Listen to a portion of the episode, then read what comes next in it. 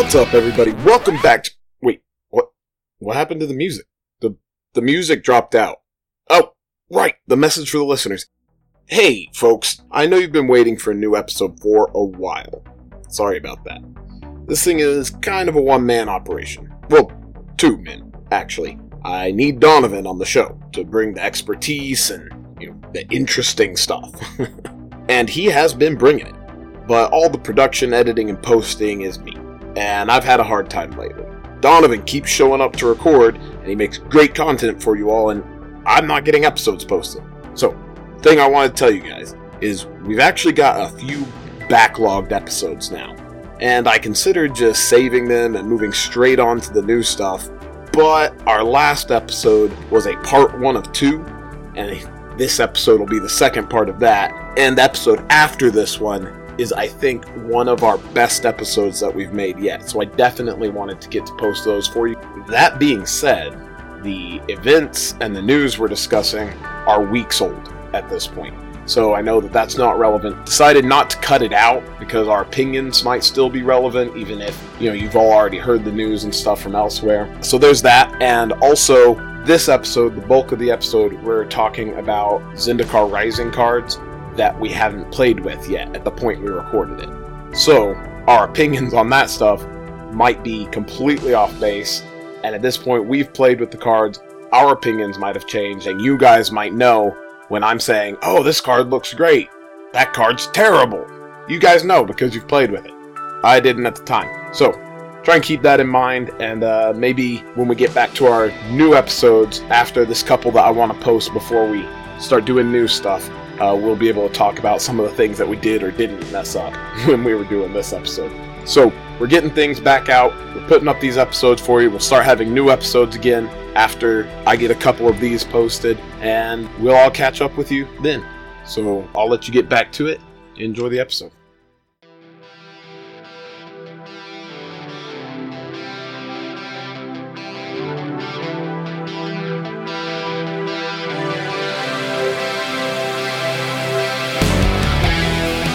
What's up, everybody? Welcome back to Planeswalkers Anonymous, the magic podcast all about engraving. And if you or anyone in your life shares our obsession with Inscription of Abundance, we are here for you. We won't rehabilitate, but we will have a lot of fun. I'm Duncan, having my Canopy Baloth fight Donovan Scute Swarm. So, Donovan, how's that fight gonna go? Uh, well, I mean, the Baloth will come out fine. I just, I have a bunch of Scute Swarms, so I don't care. Oh, that's not the one that grows. well, alright. I guess these are the sorts of things that you pick up on when you're doing pre release stuff for the first time, right? Yeah. Although I don't think we had any Scute Swarms in our pre release. Oh, I, I think I opened one. Well, you didn't cast it against me. I didn't just went straight from your deck into the graveyard. I was playing blue red. Well, I was, I don't care. I'm playing blue black. I don't know what colors your deck is. I'm just putting stuff in the graveyard.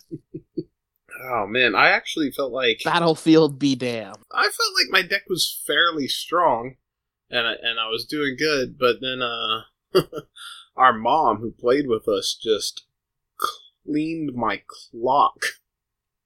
It's okay. I I avenged you. I put all of her cards into the graveyard with my mill deck. I couldn't get you, but I got her. Yeah, um, I was not expecting to run into combo mill in our sealed tournament. I would have had you too if it weren't for your little dog. Uh, I mean, if I had drawn an island. Yeah, I felt like my wizard deck was pretty good, although I think that I won all my games off the back of a rogue. That guy was pretty good. I saw some people playing him on stream over the past week too, and seemed like a pretty good card. Yeah. I did see somebody wilt a goblin token that the thing had given them, and I'm like, that seems like you had to do it, but doesn't feel good. Yeah, that's a bad trade. I didn't expend a card on that token. Yeah. But I mean, what what else do you do? I mean, you can just Yeah, survive no, one or that- two of them for a while, but I I fully understand them having to do that, but it sucks. right. So, uh, is there anything else going on other than pre-release stuff this past weekend? I mean, not really. So apparently, or you're familiar with PAX, right? The Penny Arcade Expo. I have heard the name. well, I think they were having their event online this year because, you know, obvious reasons. And that's been going on all week. And the Magic esports page, magic.gg or whatever, uh, mentioned that they were having Modo, Arena, and Paper Magic events at the PAX Online. Yeah. And I thought it was worth mentioning because the esports page thought it was worth mentioning, which usually only puts together like major things like Mythic Championships and Red Bull Untapped series and SCG stuff, but I couldn't find any information about what people were playing or who won stuff or anything, so I don't think they were major events, but I thought I'd mention that was going on. It's probably just a part of their deal to have the Magic tournament there. PAX said they had to advertise it on their website. Maybe that makes sense. So I don't really have any details about that, but PAX is cool, and that was happening, and Yeah, Magic was there. Before the pandemic happened, there was a PAX event that was going to happen in DFW that I was planning on going to and Oh, maybe cool. playing the arena tournament there, but it got canceled, Yeah. I believe. Yeah, reasonable but disappointing. Yeah, yeah. Well, I guess we can roll on into the news then. Yeah, for sure. Your daily newspaper. Extra, extra, we got a bunch. I think that uh, while we were all playing our pre-release, Zendikar Rising was getting released on Arena, sort of, right? Oh, I mean, they tried. They certainly tried. I think we have an article from Destructoid here that's going to be in our show notes if anybody wants to look into this some more. But um, from what I could tell, just the the update was not out on time. The servers just weren't able to handle all the people that were on it and all the different things it had to do. I think like Yeah. the renewal rewards and all these new packs people had to open and stuff was just a lot of extra strain on the server per person and there were just so many people on there at a time but like with the the update like i they normally roll them out at 10 a.m on thursdays Mm-hmm. so i was just like well i normally leave for work at 10 but i can leave for like 10 10 10 15 or something you know get that update started Sure. so that when i get home i could play some arena Yeah. but 10 15 rolled around and the update still wasn't out yet so i was just like well i guess i gotta go Yep. so that happened and then there was some problems with the renewal awards. i think you said that some uh, code diggers or whatever had Uh, yeah, I I don't know much about this. I in that Destructoid article that I looked over for this, they mentioned that some data miners said that wizards possibly coded in the old rotation system from Throne of Eldraine. So yeah so like i think a lot of people got the wrong renewal rewards images on their screen they may have gotten the right stuff i don't know but yeah. the thing popped up with the wrong rewards images it gave them stuff they'd already had hmm And didn't you say that yours had a bunch of like superimposed images? Mine had like yeah, had like superimposed images of three layers of renewal rewards thing that just was weird to look at. I didn't know what was going on. couldn't even tell what the cards were supposed to be. nope, I could not. But then while I was at work all day, I was watching some streamers because I was like, oh, I want to watch some of the new cards, see what decks people are actually playing, you know, maybe get an edge in some of these limited matches I'm going to play later by seeing what else people are playing limited, you know? Yeah. but the streamers I watched, uh, they didn't have a huge amount of trouble, but they had some, and a lot of it was before I started watching. But from what I could tell, all the people in their chat trying to get uploaded was an issue, and I think it's just the streamers got started before I got started watching, hmm and it was getting started that was the issue because people would try to boot up Arena and it would just load to a black screen, and you apparently just had to keep restarting Arena over and over until eventually it loaded correctly. Yeah, that's not what you want. yeah, that was a struggle. And then also just your mat the matches had a pretty high frequency of after they were concluded, you went to that black screen and your arena thing froze and you had to restart arena, but that put you back in the whole I have to keep restarting arena until things are going smoothly thing. Oh, so this is like every time you play a match, you have to go back to. Not every time, just like sometimes when you're playing a match that would happen. And there was pretty much somebody every match that the streamers were doing, somebody in their chat windows and stuff were complaining about having this happen to them. and I think I was watching Chris Kvartek the most, and uh, I, I think he had to restart Arena a couple of times while I was watching him. But they did eventually get it worked out, right? Yeah, I mean, by the time I got home, there was you know, at like 2 a.m. or whatever, there weren't a lot of people on the servers, and I was able to play pretty smoothly. Mhm. The update went through pretty quickly once I got home, and I got to play some Magic. I played a sealed event and only lost one game in the whole event, so that was cool. Yeah, yeah, that is good. What did you play? I think that was my Bant party deck. Oh yeah. I just had like the green rare guy that counts as any type, and I had the blue white thing that draws three and gains you three life and costs less for each creature in your party. And then I had Linvala that is really good with a full party. And I had a, I think like the artifact creature, the guy that counts as anything. And then I had some just other good creatures that were of the party types. Yeah, I think Um, later on in this episode, I'm going to be kind of poo pooing Party a bit, but I think having actually got to play with it some during the pre release stuff and heard from other people and stuff, I think that I what didn't quite give it enough credit from the perspective of if you're playing in a limited environment that has tribal as a mechanic, there's these four different tribes that you might be in. And then because it's limited, you probably have some stuff that's not those tribes. Then you probably have a good shot of getting at least two on your party. yeah, Sometimes you'll get three relatively easily. So yeah, and there's a there's a couple of rares that actually seem quite good that involve the party mechanic. yeah, that I'm kind of interested in trying out a deck, playing a bunch of them to see see if you can play a constructed deck with a party theme. Mhm. I built a little red white warriors aggro deck just for fun, called it the Mighty Ducks. And I, I just included some party elements with that deck. And i was like you know i think this actually could be pretty good. And so i looked at the stuff and like looked at like maybe a blue white party deck.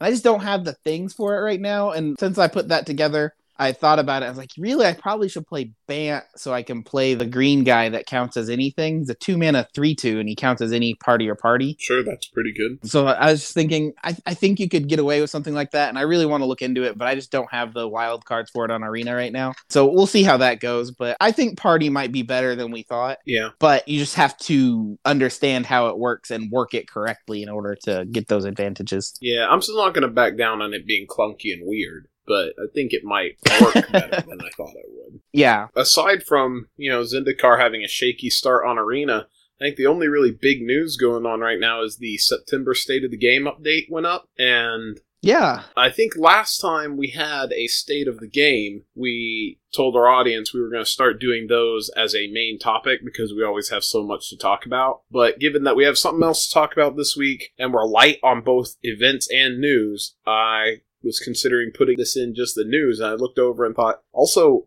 there's not a lot here. I mean, there's plenty of stuff like, ooh, Zendikar Rising, and here's the new mechanics in Zendikar Rising and stuff, but we just did like two episodes on that, and we're doing two episodes on all the cards in Zendikar Rising and stuff. So, aside from that stuff, there wasn't that much here, and I thought we could just knock some of this stuff out in the news. yeah, yeah. That sounds good to me. Yeah, I think moving forward, we're just going to play it by ear, and we'll stick it in the news, the main topic, depending on how much we're going to have to say. That sounds like a pretty way good way to roll with it. Cool. Well, what did you think was uh interesting in this state of the game? Well, I think the emotes are fun. I don't use emotes a lot, but I think that several of the little emote stickers are cute. And I think that I might use emotes more given more options on things to say. So the fact that you have different options and you can change out your emotes, I think is pretty cool. Yeah, I guess they uh they made it possible for you to customize which emotes you want to use, and to facilitate that, they also added a whole bunch of emotes. I guess it wouldn't work great if they just you know said that you can pick now.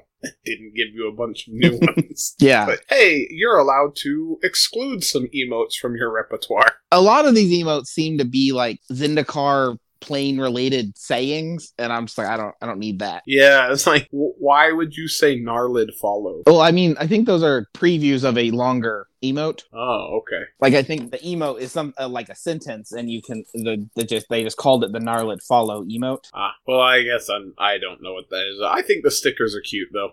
I don't know that I will want to Yeah. use them in game. I don't have a lot of use for that, but I like the look of them. It's cute. Poor little sad Zendikon. Yeah, like I think obey cooperate says my creatures don't obey, but sometimes they cooperate. Ah, okay. I don't have any use for saying that either.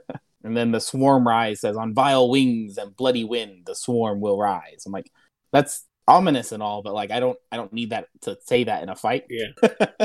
adding a bit of drama to it, not really improving communication though. Yeah, I mean, you're not going to get a whole lot of communication out of emotes. So. Agreed. I understand. And that's like, I've seen both sides of this. You know, like Modo allows you to just chat with your opponent, and Arena doesn't. And there's value to both systems. So, like, eh. Yeah. Okay. But I think that this is an interesting middle ground where you have emotes, things you can say. So you can, like, say oops to communicate to your opponent that you didn't mean to do that. So you look like slightly less of an idiot. But for the most part, I don't really see any reason to use emotes. yeah, that was cool. I think there was a little bit in the rotation and renewal stuff that I thought was actually interesting. Yeah. A lot of it's just explaining how rotation works, and we've talked about that. Sure. But the mastery, The renewal mastery rewards. yeah, the renewal mastery rewards, I thought was pretty interesting because they put in the mastery pass, or not the mastery pass, but the mastery stuff. You don't even have to have the mastery pass for it. So it's like the free version of the mastery pass. I think there's some more in the mastery pass, but Mhm. in the free version of the mastery rewards, there's some stuff where you get Zendikar Rising specific individual card rewards. Yeah. Which is really useful because like those of us that already had accounts and built up stuff, like I don't need any commons and uncommons from Throne of Eldraine. In fact, I don't need any commons from any set that's not Zendikar Rising, personally. Sure. And I don't need uncommons from Throne of Eldraine and older stuff like Guilds of Ravnica and stuff. I have all of those uncommons. So like getting me uncommon rewards for that is just like a little chip in my little vault cracking progress. And that's cool but it's way more useful to new players to have those things than for me. And so i think that it's nice that for people that are kind of established players already they get a little extra on those individual card rewards to make up that difference in value Sure. between the different players. Yeah, that all makes sense. yeah so i think i think that's pretty useful. I like that. Oh and there's a sleeve i guess. That's neat. Yeah, level 31. you get a sleeve saying you're an og I thought it was cool to look at the developer roadmap. Yeah, I always like those. I like to see what's coming up. I frequently get excited about stuff. I think this time and last time I got excited about Kaladesh Remastered. It's not new this time, but I saw it on there and I was like, yeah, Yeah, what I think is kind of funny is it seems like give their me hidden stockpile. coming soon section, as they explained it in this article, kind of makes that section pointless because they apparently only want to put their coming soon stuff, the things that will come in the next update, which means the coming soon section is just all the stuff that they've already mentioned in this article. but okay, so the first interesting in development, so this is the upcoming things, things they're planning to do next, is uh the Kaladesh remastered and uh Arena on mobile. Which we've been at, they said they would get out this year, but that was before the all the pandemic stuff, so we'll see, but that hopefully still on track for this year. And uh Kaldheim, the Norse mythology magic set, which I'm looking Yeah. forward to. I'm excited for Kaldheim. I'm really hoping for some snow hate cards. Yeah. Mobile is going to be cool too. I'm curious to see how well that actually works. But I mean, I played Hearthstone on my phone for years pretty effectively, so I don't see any reason why it wouldn't work. It might be a little more clunky because Magic is a little more complex of a game. Little. Like tapping specific mana and stuff could be very difficult on your phone. I don't know. But I think it seems pretty cool. Mm-hmm. And we'll see whether or not I can get any work done anywhere if I can play Arena on my phone. Yeah, I think that we were talking about this earlier, and you mentioned that if these are in roughly release order, Yeah. then that means that Kaladesh Remastered should be coming out in the next couple of months, right? Yeah, and I think they had said something about Kaladesh Remastered coming out by like end of October or something like that Oh, in some announcement somewhere. So I'm I'm thinking that one's coming up pretty soon. There's some Kaladesh cards that I'm really excited to play with. Sure. And that with the Amonkhet cards on Arena, it makes me go, oh, I can build this deck that I played in Standard with like all these new cards and stuff. And I'm like, oh, wait, no, this key part was from Kaladesh. So I'm really excited to get to get some more of those cards together and see what we can do on Historic. Sure. And then in concept, we've got some stuff like a new historic anthology, the next set, Strixhaven. Mhm. Apparently, they're still not happy with the Playblade. Yeah, I had you had to explain to me what that is. So for for anyone who doesn't realize the sli- I guess this is why it's called a blade because it's a little like slice of window on the right hand side of your arena home screen where you pick what mode you want to play is called the play blade. Yeah, the part that pops out and has the word play at the bottom in big letters. Yeah. You know, it's it's like your uh, dual blade in Yu Gi Oh, right? Whenever you're setting up a duel and you have it on your arm Um, I guess so. and it pops out pieces of it and stuff. That's that's what it is, right? yeah, that seems to be the case. But I don't know what they're gonna do with that. That thing does seem a bit cluttered and clunky, so I, I don't know what Yeah, they're gonna do. honestly- But hopefully it helps. I didn't really think that there was anything specifically wrong with it, but I do recall on one occasion talking to you and being disappointed that a format was no longer available, and you're like, "No, it's there. I'm looking at it right now." I'm like, "What? No, I'm." And I told you all the things that were there. You're like, "It scrolls." And I was like, "Oh, yeah, but another thing that's in the in concept stuff that I'm really excited for is deck sharing. Yeah. I would really like to be able to have my friends test out my deck for me, Mhm. and we don't have all the same cards, so it's very difficult sometimes for that to work. But if we could do deck sharing, they could borrow my deck and they could fight me, and I, they could tell me what's wrong with it. Mhm. I'm excited for that. Yeah, and then like the last thing they've got on that list there is Pioneer Masters, and that'd be cool if they got that Kaladesh remastered in there, and then Pioneer Masters.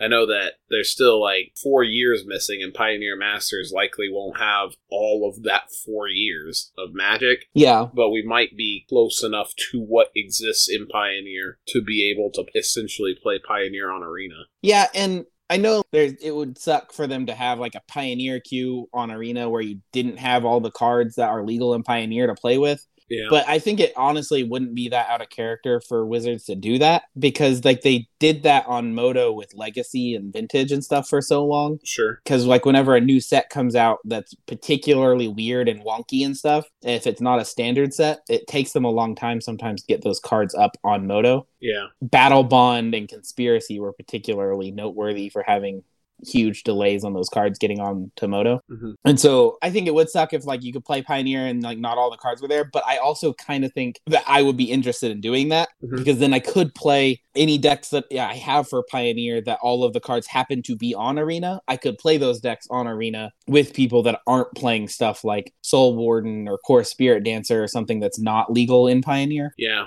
I think that you're right. That wouldn't be totally out of character. But I also think that given that once they get Pioneer Masters up there and everything, Historic will have things in it that are legal outside of Pioneer, but not a lot of them. And Historic will mostly be the same cards that are legal in Pioneer that are on, on Arena already. And so I wouldn't be surprised if they waited rather than saying, "Hey, here's a pioneer queue that's not exactly pioneer," when that is a good description of historic already. It's like, "Hey, this is like a pioneer queue that's not exactly pioneer." They might just wait until they actually have all the pioneer cards on before they put up a separate queue for it. Yeah, maybe they might. But uh, they might go ahead and do it. I don't know. I think that's everything that I was interested in talking about out of the state of the game. This is why Yeah. we decided to run it into the news this week. the most of the stuff in it was just talking about things going on with uh, Zendikar and how that set works, and we've talked about that. So Sure. Well, then before we move on and take a break, do you think that you can tell me how to get rich using magic cards instead of money? They didn't even need any money.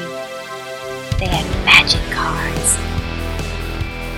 I have some ideas. Uh, let me. Uh, I wanted to look up Scute Swarm, see how that guy's doing because we talked about it, and I had somebody comment today at work that Scute Swarm's just continuing to go up. Uh, I think they're a little bit out of date though. It looks like he's kind of leveled off and kind of come back down a bit. But Scute Swarm's doing really good, which is fun because that's a card that I think I talk about being excited for, and it's kind of cool to see some other people agreeing that the card looks very good. And it did kind of have like a rocket to success. Like it, it jumped up from just a couple bucks up to like ten to twelve dollars, and it's kind of leveling off around ten now. Yeah. So like that's kind of cool. So it does look like maybe there was a time to invest in Scute Swarm, but that might be over if you're trying to get rich quick. But my advice though, actually, is that I think that a lot of these uh jumpstart singles Mhm. are probably a little bit overpriced because of the shortage of cards for that set. Like the boxes and stuff were just so short printed Yeah. that I think that a lot of those cards are a little bit overpriced. And so I think that a lot of these really high end jumpstart singles, it's probably a good time to get rid of them because I, the stores are starting to get those last boxes from that first print run pushed out to from distributors. And Wizards has said that another print run of it is coming along. Yeah. And so a lot of these cards that are new to this set, like uh, Allosaurus Shepherd, is like a hundred dollars and stuff. I think that that card's very good, and I think it's probably a thirty or forty dollar Magic card, but a hundred seems a bit high. And so I think it's just that short supply. And so I think if as more of them get out there, those cards are to come down some in price. I think if you have any of them, it might be a good time to kind of cash in on some of that stuff. Had somebody come in and sell me a Muxus at the store today, and like they got it's a, that's just a rare card in the set, and it's thirty dollars. Yeah. And like historically and standard, like standard rares and stuff, which is what I'm kind of equating this stuff to because this set's a unlimited print run set as long as people keep buying it, Wizards keep printing it. Mhm. Like standard rares are usually like one to five dollars, sometimes ten if they're really playable and during a spike or something like that. But just rares don't usually get that pricey. And there's several rares in the set that are worth over twenty dollars, a few more that are worth over ten, and then there's mythics that are 30 40 dollars a piece that honestly like don't see that much play. Like Tinybones is really cool and really cute. Yeah.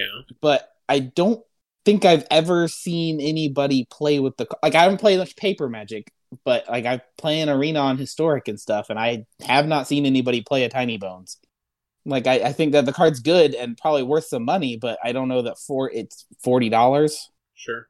and so like I think some of these things are going to come down as more of those things get out there. So I, I think that it's a good time to kind of get some packs if you can get them at a reasonable rate and try your luck at opening something cool. But if you do Sure. open something really cool, it's also if you're looking to really get your value for stuff, it's a good time to get rid of some of the things from this set. Yeah, I was looking at some of this while you were talking about it, and as the graph on the prices for these jumpstart cards are really up and down. Yeah, Also wanted to check and see what the EV was on jumpstart packs. MTG stocks just doesn't have it. So yeah, and neither does Dawnglare, which is another site that I use for the same thing. yeah. they just don't have the EVs for these jumpstart packs in like boxes and stuff. And I think what that is is the packs are semi-randomized instead of randomized like most sets. So they can't Mhm. just take the straight numbers based on the rarities of the cards and say like, "Oh, this is your likelihood of getting this," because there also is like Right. how likely is dog packs and how likely are are zombie packs and stuff like that. And I don't know that Wizards has or even plans to release that kind of information to the public Yeah. Like of what- whether or not your- the different factions have different rarities or anything like what's that. What's your probability of opening up the lands pack and then if you do what's the probability of getting any particular card in that pack and then that becomes a very complicated probability matrix yeah, and I think they're just their standard formulas don't apply, and so maybe they're in the Yeah. works of figuring that out. I don't know, but right now they don't have it done. yeah well that's pretty interesting so so we say uh Buy jumpstart packs, sell jumpstart singles. Scoot swarm seems to be leveling out but jump ship on your jumpstart cards uh, if Yeah. you don't mind me adding something to the finance advice here i want to remind everyone that they can get themselves three free packs of zendikar rising by entering the code play zendikar on arena Three digital packs, just for the record. They won't mail you physical packs. three packs on arena and that the uh, play m21 play Ikoria, play theros and play eldraine codes are still live if you haven't grabbed those yet either Yeah, I like. I really like that they do that. It's not a big deal, but it's just a little something to kind of get you some of those new cards. Yeah, definitely. Because I listed a whole bunch of different ones there, it's Play Zendikar is the one for this set if you've already run all those others. Cool. Well, uh, do you want to take a quick break, hear a word from our sponsors, and then come back and talk some about the individual cards we're excited to play with out of Zendikar Rising?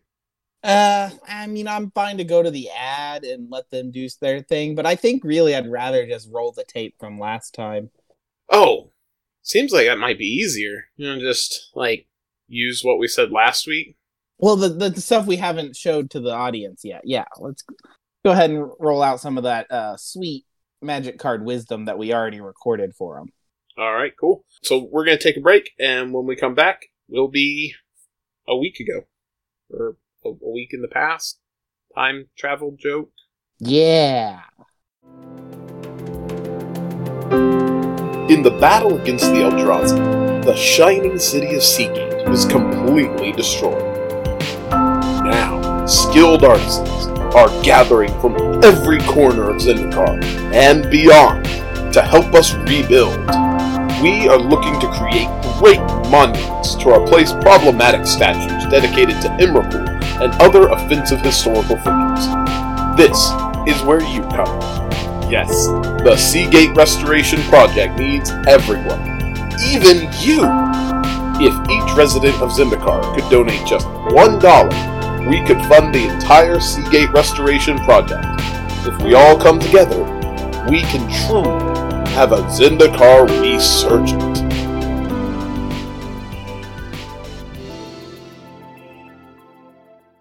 All right, cool. I actually think it's a it's a pretty good idea to get some of those statues that people really find offensive taken down and just removed from public places. I support that. Yeah, I was really uh shocked to find out that Emeria was actually a uh misremembrance of Emrakul and like Cosi for Kozilek and stuff like that. And that actually these gods and stuff that been worshipped on Zendikar for so long were actually mhm. these really terrible beings that just committed atrocities and really devastated the the land around them and really brought a lot of sadness to the people and were just really problematic. Yeah, and I think that's a really good point, actually, because, like you mentioned, these statues exist to honor these figures from the depths of history, and the history isn't really well known about them. Where, whenever we talk about taking them down, there's always those people who come out of the woodwork and be like, What? You can't destroy our history?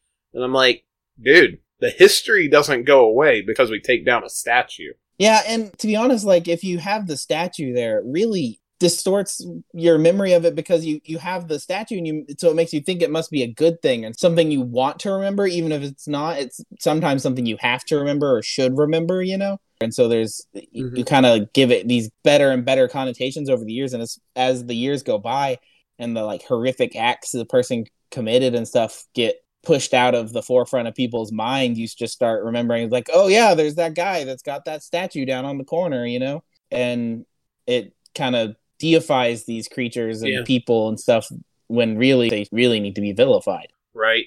And, you know, like, just because we take the statue down and remove it from a place of honor doesn't mean it has to be destroyed. yeah I, I think that there could be a real good place for those statues in a museum or something like that it belongs in a museum where there's something like a plaque or some some uh reading to go along with it to really contextualize exactly what that character did and what what happened with them and stuff like that and Sure. I think uh, you've said before that like just because they're terrible people and they shouldn't have statues to them, now that there is a statue, it is kind of art. So maybe, Yeah. maybe it doesn't need to be destroyed, but maybe taken out of. It's not always great art. I've seen some of these statues that I thought didn't appeal to me even on an artistic level, but, you know, it's a work of art. You can keep it as a work of art and remember what it commemorated and there are people who think that those are good things too and they're allowed to and all that but that doesn't mean our society needs to honor these figures and this work of art representing these figures with a pride of place in our municipal uh, stuff I kind of ran out of steam there, but I, I think my point is, is Yeah, I think. I think it's understood. I think people uh, get our points here. yeah. All right. You want to move on to last week? Yeah, let's get on to that stuff we already said. Cool. Because uh, we realized that we had so much to talk about when it came down to the cards in Zendikar Rising that uh, we really had more than we could fit into last week's episode. And so we thought we'd uh, just play that for you here. Slap a old to be continued onto it. Got a two parter. So, I guess we'll turn it over to Duncan and Donovan, and uh, we'll be right back. All right. Good luck, past Duncan and Donovan. there's a whole lot more cards in the set, just stuff that we thought looked interesting and wanted to talk about while we were doing specific cards this episode, right? Yeah. So I think we have our list here in set number order, and uh, Yeah. we each added cards to this list, and we were just gonna, whenever we got to a card that one of us added, that one was gonna talk about the card, right? Yeah, basically. I mean, you know, you are welcome to talk about the cards I added Sure. too. But um, if you're following along at home, like Donovan said, these are in set order, so you can figure that out whatever visual spoiler you. But if you follow the link in our show notes to the Scryfall full set page, these are in the order that they're on. But the the first one on the list is Angel of Destiny. It's a mythic in white. It's an angel cleric, two six for white, white, and three. It has flying and double strike. And whenever a creature you control deals combat damage to a player, you and that player each gain that much life. That seems counterproductive. At the beginning of your end step, if you have at least 15 life more than your starting life total, each player Angel of Destiny attacked this turn loses the game. Yeah. And I don't know whether or not this is a good card, but it's certainly cool. That has a lot going on there with like flying and double strike, two six for five. That's that's already fairly cool. It, it gains you life. It also gains your opponent life whenever any creatures you control deal combat damage to them. So, like, if you're trying to win through killing your opponent, that doesn't work, right? But also, if you get your life total up there, if this thing attacked them, they lose. Like, it doesn't even have to connect with the Angel of Destiny. Yeah. If Angel of Destiny attacked someone and your life total is high enough, they just lose the game. Yeah. And so I think the way that abilities worded is supposed to make it kind of like not as punishing to your opponent to let you hit them. They're more incentivized to just let things through, but that also does still give you a clock because if you can hit them hard Yeah. enough, then you're going to gain more life than the damage they're dealing. And you'll get there. Also, if you do hit them for lethal all in one blow, they will die because this is a trigger. Sure. I also just think it's just alternate win conditions are always interesting and fun and like Well, but not always fun. well, okay. The concept is Okay, fun. yeah. Having alternate win conditions is a fun thing. And so like even when cards seem like they're bad, if you can find a way to take advantage of that alternate win condition, sometimes they that like works out Yeah. well. So the fact that this card seems powerful at face value, I think means it's probably good because it has powerful effects that it can do on its own, plus this alternate win condition that you can angle to break. Like the card is designed to gain you life, right? But you don't have to have gained the life this way. You could just play some spell that gains you a bunch of life and then attack someone with Angel of Destiny and be like, Waha! If this creature is still alive at the end of my turn, I win. Yep. So I'm not saying that's how you should do this card. I'm just saying because of that, I think this probably is a really powerful card. We'll see if there's a deck that wants to play with. it. Well, in Commander, you put it in your Commander deck, and then you attach Blade of Selves to it. That equipment says quit creature has Myriad, which whenever it attacks, you put a token into play tapped and attacking each other player you could attack. And so then you hit all three of your opponents with an Angel of Destiny, and each of them triggers for all of that damage. Hope And so you'll gain two life four times. No, you'll gain two life 16 times in the first combat damage step. And then the second combat damage step, you'll do it again. So uh, you'll gain 64 life. And then you just, if you, in, if, actually, I don't know, the tokens might go away at the end of combat. So it might only kill the player that you attacked with the real one. You, you exile the tokens. okay, so it'll just kill the player that you attacked with Uh. the real one. But uh, it'll gain you a lot of life. So just anybody looking to do something fun in Commander, that's a pretty sweet play. That is pretty cool. But we have a lot of cards to get to. And the next card is also one of mine. So we got Archon of Emeria. Is an Archon. It's a 2-3 for white and 2. It has flying. And each player can't cast more than one spell each turn. And non-basic lands your opponents control enter the battlefield tap. I like this just seems good to me. I like this guy. He's a 2-3 with flying for a white and 2. So all that is just fine as far as creature stats go Yeah. and then locking down what your opponents can do. With like, I think it, when you're playing limited and stuff, this non-basic lands thing is not going to be a big deal. Uh, in this set, it might be more than others because there's all of the pathways Yeah. and stuff. But I mean, like a lot of the non-basic lands that are the backsides of their creatures and stuff come in tapped anyways. Yeah, but that's not really going to be much of an issue in limited. But I was thinking, like in uh, say modern or Mhm. whatever.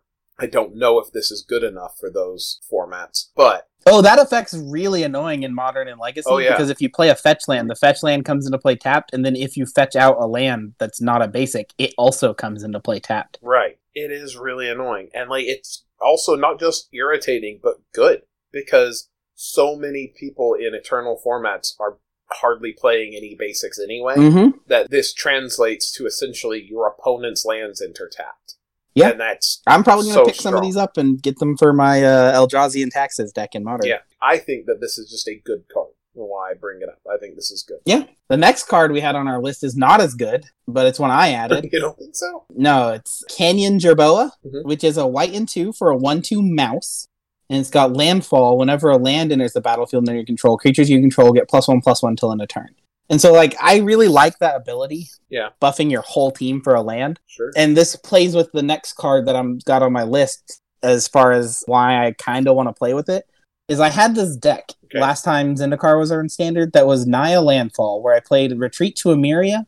That was a white and three for an enchantment that said whenever a land enters the battlefield under your control, you could pick one, make a one-one warrior ally, or give all your creatures plus one plus one. And I built this deck where I made all these tokens and then like got three landfall triggers and gave all of them plus three plus three, and it was really cool Sure. and like took me to the finals of a PPTQ, like the only one I played with it. Mhm. And the only reason I lost the finals of that event because I played against a deck that I'd never lost to before is because I was late for work, and so I just like rushed through everything as quickly as possible, including shuffling and stuff like that. And so my deck was not truly randomized, and I drew no lands in one game and all lands in another game. And. That was unfortunate. But like I'm kind of excited to play with that stuff, but I didn't almost didn't add this card to our list because well, this is probably gonna be kind of redundant given this next card I'm gonna get to. But this card also kind of is my nomination for cutest artwork in the set. Oh yeah, It's a little like gerbil thing. and it almost looks like a photo. Yeah, so like this thing is super cute, and so that's really the tipping point for me. Is like, well, I don't know if I'm really gonna play this because it's just kind of worse than this other card. But yeah, it's a little piggy mouse, and it's super super cute. Okay. So my next card I had on the list was Felidar Retreat, and this is the card that I'm actually going to play with for sure. I might include a Canyon Jerboa or two in my list too, but Felidar Retreat is a white and three for an enchantment that has landfall. Whenever a land enters a battlefield near your control, choose one. Create a two-two white cat beast creature token, or put a plus one plus one counter on each creature you control. Those creatures gain vigilance till end of turn. Now, if you remember that Wait, wait, enchantment I mentioned before, it made one one tokens, or gave all of your creatures plus one plus one till end of turn. This one makes Yeah. two two tokens, or gives all of your creatures a plus one plus one counter, and also until end of turn vigilance. And it's like the same mana cost. Same mana cost, right? yeah. It's just better. The only advantage the other one had is the tokens were allies, and allies mattered in that set. They did not matter to my deck. All right. So it's like this is almost hundred percent strictly better, and so I'm really excited to play with this card and build around it. Oh no, it seems good. The next card that I brought up is another angel. I say another angel. Well, the first one you said was an angel. Oh yeah, first one I said was In fact, Angel of Destiny. Yeah, uh, but Legion Angel is a angel warrior. It's a four three for white, white, and two, and it has flying. Oh, that's pretty good. Four three flyer for four. That's fine. That sounds good. Yeah. It says There's more. Yeah. When Legion Angel enters the battlefield, you may reveal a card you own named Legion Angel from outside the game and put it into your hand. This is like, Squadron Hawk. yeah, the scariest Squadron Hawk ever, right? And here's why. So if you if you're playing in a sanctioned Magic event, right, then outside the game means your sideboard, right? Yep. Are you limited to having four copies of this card between your deck and your sideboard? yes. Okay, so that means you can have up to three Legion Angels in your sideboard and one in your main deck or some other combination. Yep. So I'm interested in how this actually is going to, because if you have, say, like one Legion Angel in your deck, then you can get up to three more and just like play them in consecutive turns or whatever. Mhm. Yeah, if you got 16 mana, you can play them all in one turn. Well, yeah, Who's to stop true, me? but that's not how this is going to work, right? So, like, if you play a 4 3 with flying every turn for like four turns in a row, that's pretty awesome. But in order to pull that off, you have to have three of them in your sideboard. And so, how likely are you to get to that first one at a time that matters? Yeah. But then, if you put two or three in your deck, or say say you have like three in your deck, so that you have a good shot, then you can only get one. Yeah. Like that might be good enough, right? If you have three Legion Angels in your deck, and then you can go get another one, playing a four three with flying two turns in a row on like turns four and five, that's also now, pretty good. keep in mind though, if you draft six of these, then you can put all six in your limited deck. um, yes, but they are rare.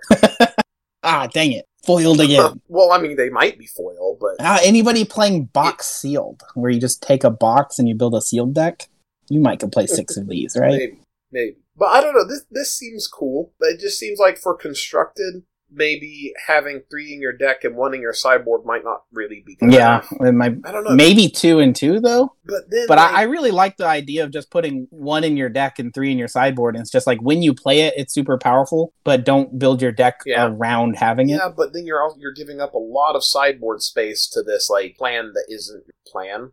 Sure. You know, I don't I don't know. I don't know if this is good. It seems it's not exactly unique, but pretty. I mean, I guess it is, but it's like similar to things that have been done before. Yeah, but it's different. yeah, it's different. It's interesting to me. Cards like this though do make me wish that outside the exiled zone still counted as outside the game. That way, if Yeah, any of them got exiled, you could keep playing Legion Angels, and that would be really cool. You maybe even build a modern deck with Yeah. Rest in Peace and Legion Angel in it, so that you just like always can play your Legion Angels. But that's not the way the game works anymore, and that's kind of sad. yeah. I'm just unsure about like this. Definitely seems like a powerful effect. I just don't know if it's good. All right, well, I guess I'm next. I've got Luminarch Aspirant. It's a white in one for a one-one human cleric. Super good right there, right? Two yes, mana, one one. Need a cleric. And it says at the beginning of combat on your turn, put a plus one plus one counter on target creature you control. So it's like it's pretty much a two mana two two at its base. Sure. And then if it lives, it can get bigger and bigger, or you can grow other creatures. So there's some versatility there.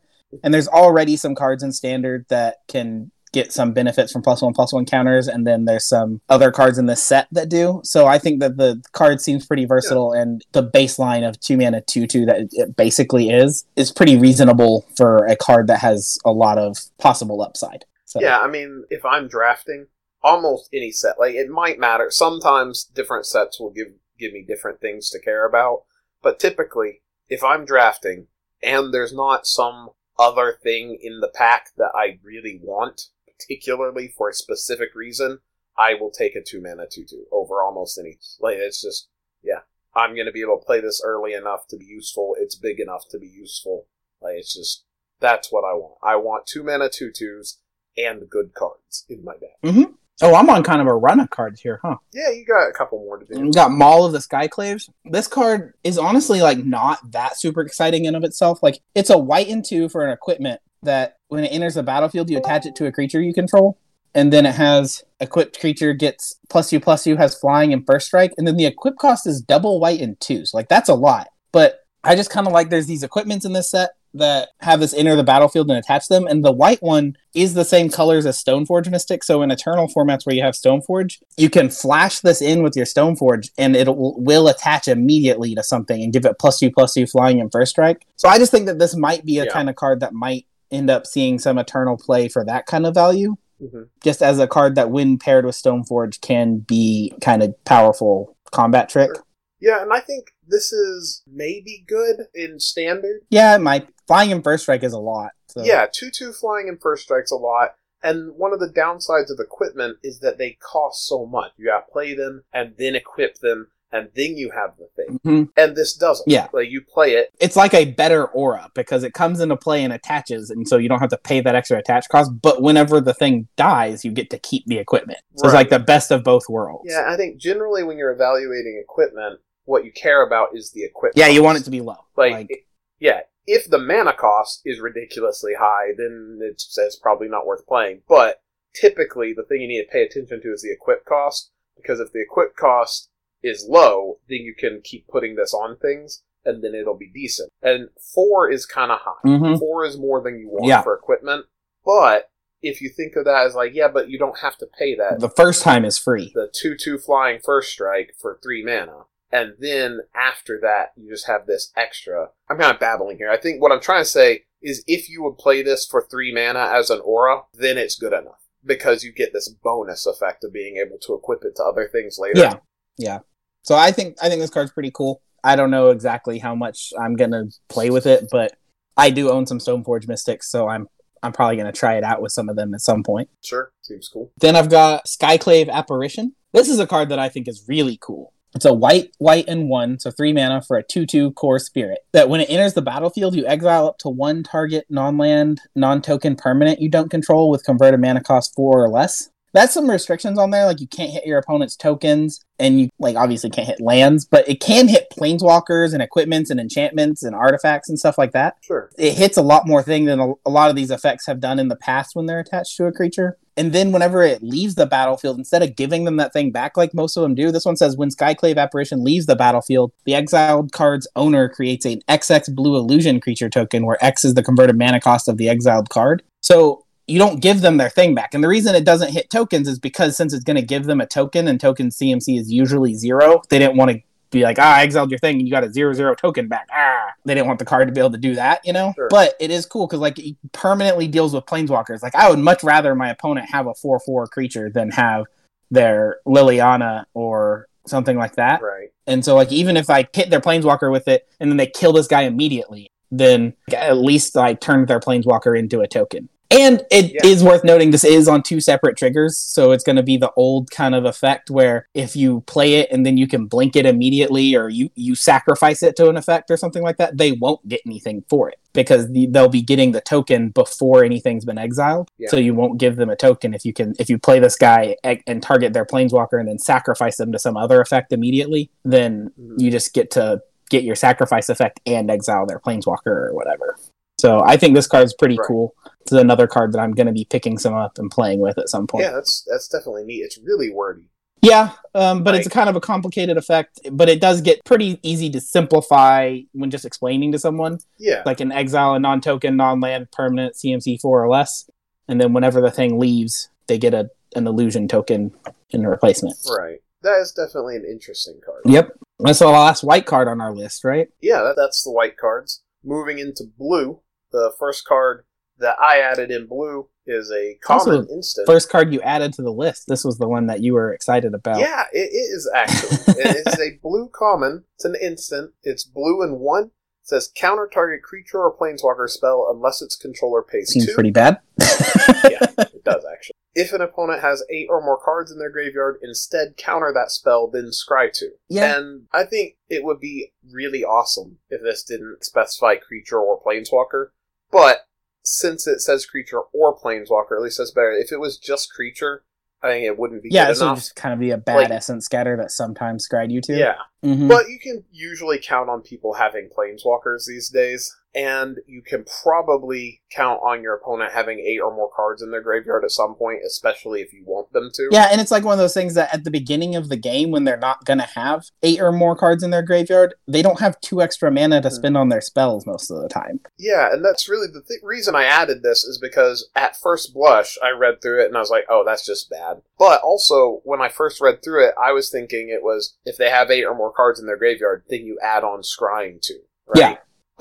They instead counter that spell, comma, then scry to means they no longer get the clause about paying two to ignore it. Yeah. So you get to just straight up counter it and also scry to for two mana, Yeah, and not which is a spell I really want. and not double blue. I Right. honestly, if I, I were guessing the mana cost on this spell, and they told like they told me it was two mana, my guess would have been probably blue black. But blue and one is pretty easy Yeah. to splash in decks and stuff like that. Right. You can play it in a blue mean, white blue deck. and one to counter a spell and scry is just a spell that I would want, and it's uh, kind of sucks that it's limited to creatures or planeswalkers. But that might be just enough spell types to be worth it. Yeah, it's the kind of thing you probably don't run four of, but you can Yeah, run two pretty not. easy. You know, Right. And also, since it is creatures, like your opponent is going to play creatures. Like, it's possible to build decks without creatures, and people do it. Those exist, and so don't come crying back to me if you know you played against someone who didn't play. I mean, in standard right now, though, if their deck has no creatures in it, then they have a free companion in uh, Kaheera the Orphanguard. So they'll at least have a Kaheera, right? Uh, probably. I don't know. I'm just this card looks bad, but I think it has enough going on. It might not be bad. I don't think it quite gets to be good, but I think it's. no, I think it's pretty good I'm, I'm interested because, this. like you said, the adding on the Planeswalker effect means that any deck that doesn't have a creature almost definitely has a Planeswalker, Right. and so like it's gonna have something it can snag in the decks early on. It's gonna be a two mana counter spell, which is pretty good. Like having those in your control deck is very useful whenever they're actually good. And Yeah. then late game, it's becomes a hard counter a lot of the time, and that Yeah. also scries. So like that seems pretty good. Right, and I think I was complaining just recently when we were talking about control decks and stuff that control decks a two mana counter spell. And, Mhm. Like negate is pretty good, but most of the time the game winning spells are creature spells or planeswalkers. Yeah. Right? And so negate doesn't get there when it counts sometimes. an Anticognition is going to have different hoops to jump through, but it might shore up those that spot for the control decks. I think this seems pretty good. I think I'm going to hate this card going forward in standard. that brings me up with a confounding conundrum, right? This card is a hate card. It's blue and one for an enchantment that when it enters the battlefield draws you a card. So at least it, it replaces itself worst case scenario, right? Yeah. And it says whenever a land enters the battlefield under your opponent's control, if that player had another land enter the battlefield under their control this turn, they return a land they control to its owner's hand. Like that's kind of wordy, maybe. But the point is, like, if your opponent plays an extra land, they have to return one, which is slightly better for them than Right. saying they can only play one, especially in a set that has landfall in it. So, like, that could get dangerous. It's like, ooh, Right, you're so they do- supplying They do, get the trigger off of having played. the yeah, land. they're supplying Right. their lands, and then also on top of that, there's these lands. There's these spells in this deck that have flip sides of lands. So like your opponent might could play a play a second land later and get their spell back that they have played as a land earlier on. So like there's certainly definite drawbacks to it, but I like it because it, Mhm. it gives you this hate card that's just good against all these ramp decks that are running around. Unfortunately, it is blue, which means that you're getting a anti-ramp card in the colors of the decks that all the ramp decks are. So you're just gonna make them better in the mirror if they play this card, which I don't necessarily like.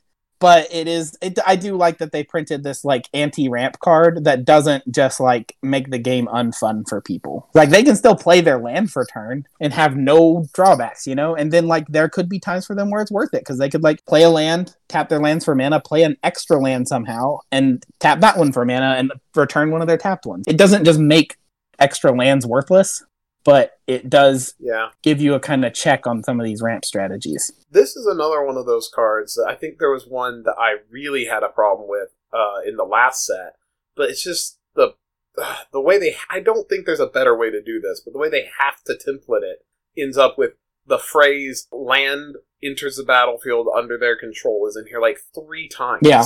basically, you really have to slow down and read to understand what this card Mhm. is. But I think it's going to be a useful Which card. I guess that's probably good advice, just always, right? Just slow down and read the card, right? RTFC, bro. My next card is another common instant, Deliberate. It's a blue and one, and it says scry two, then draw a card.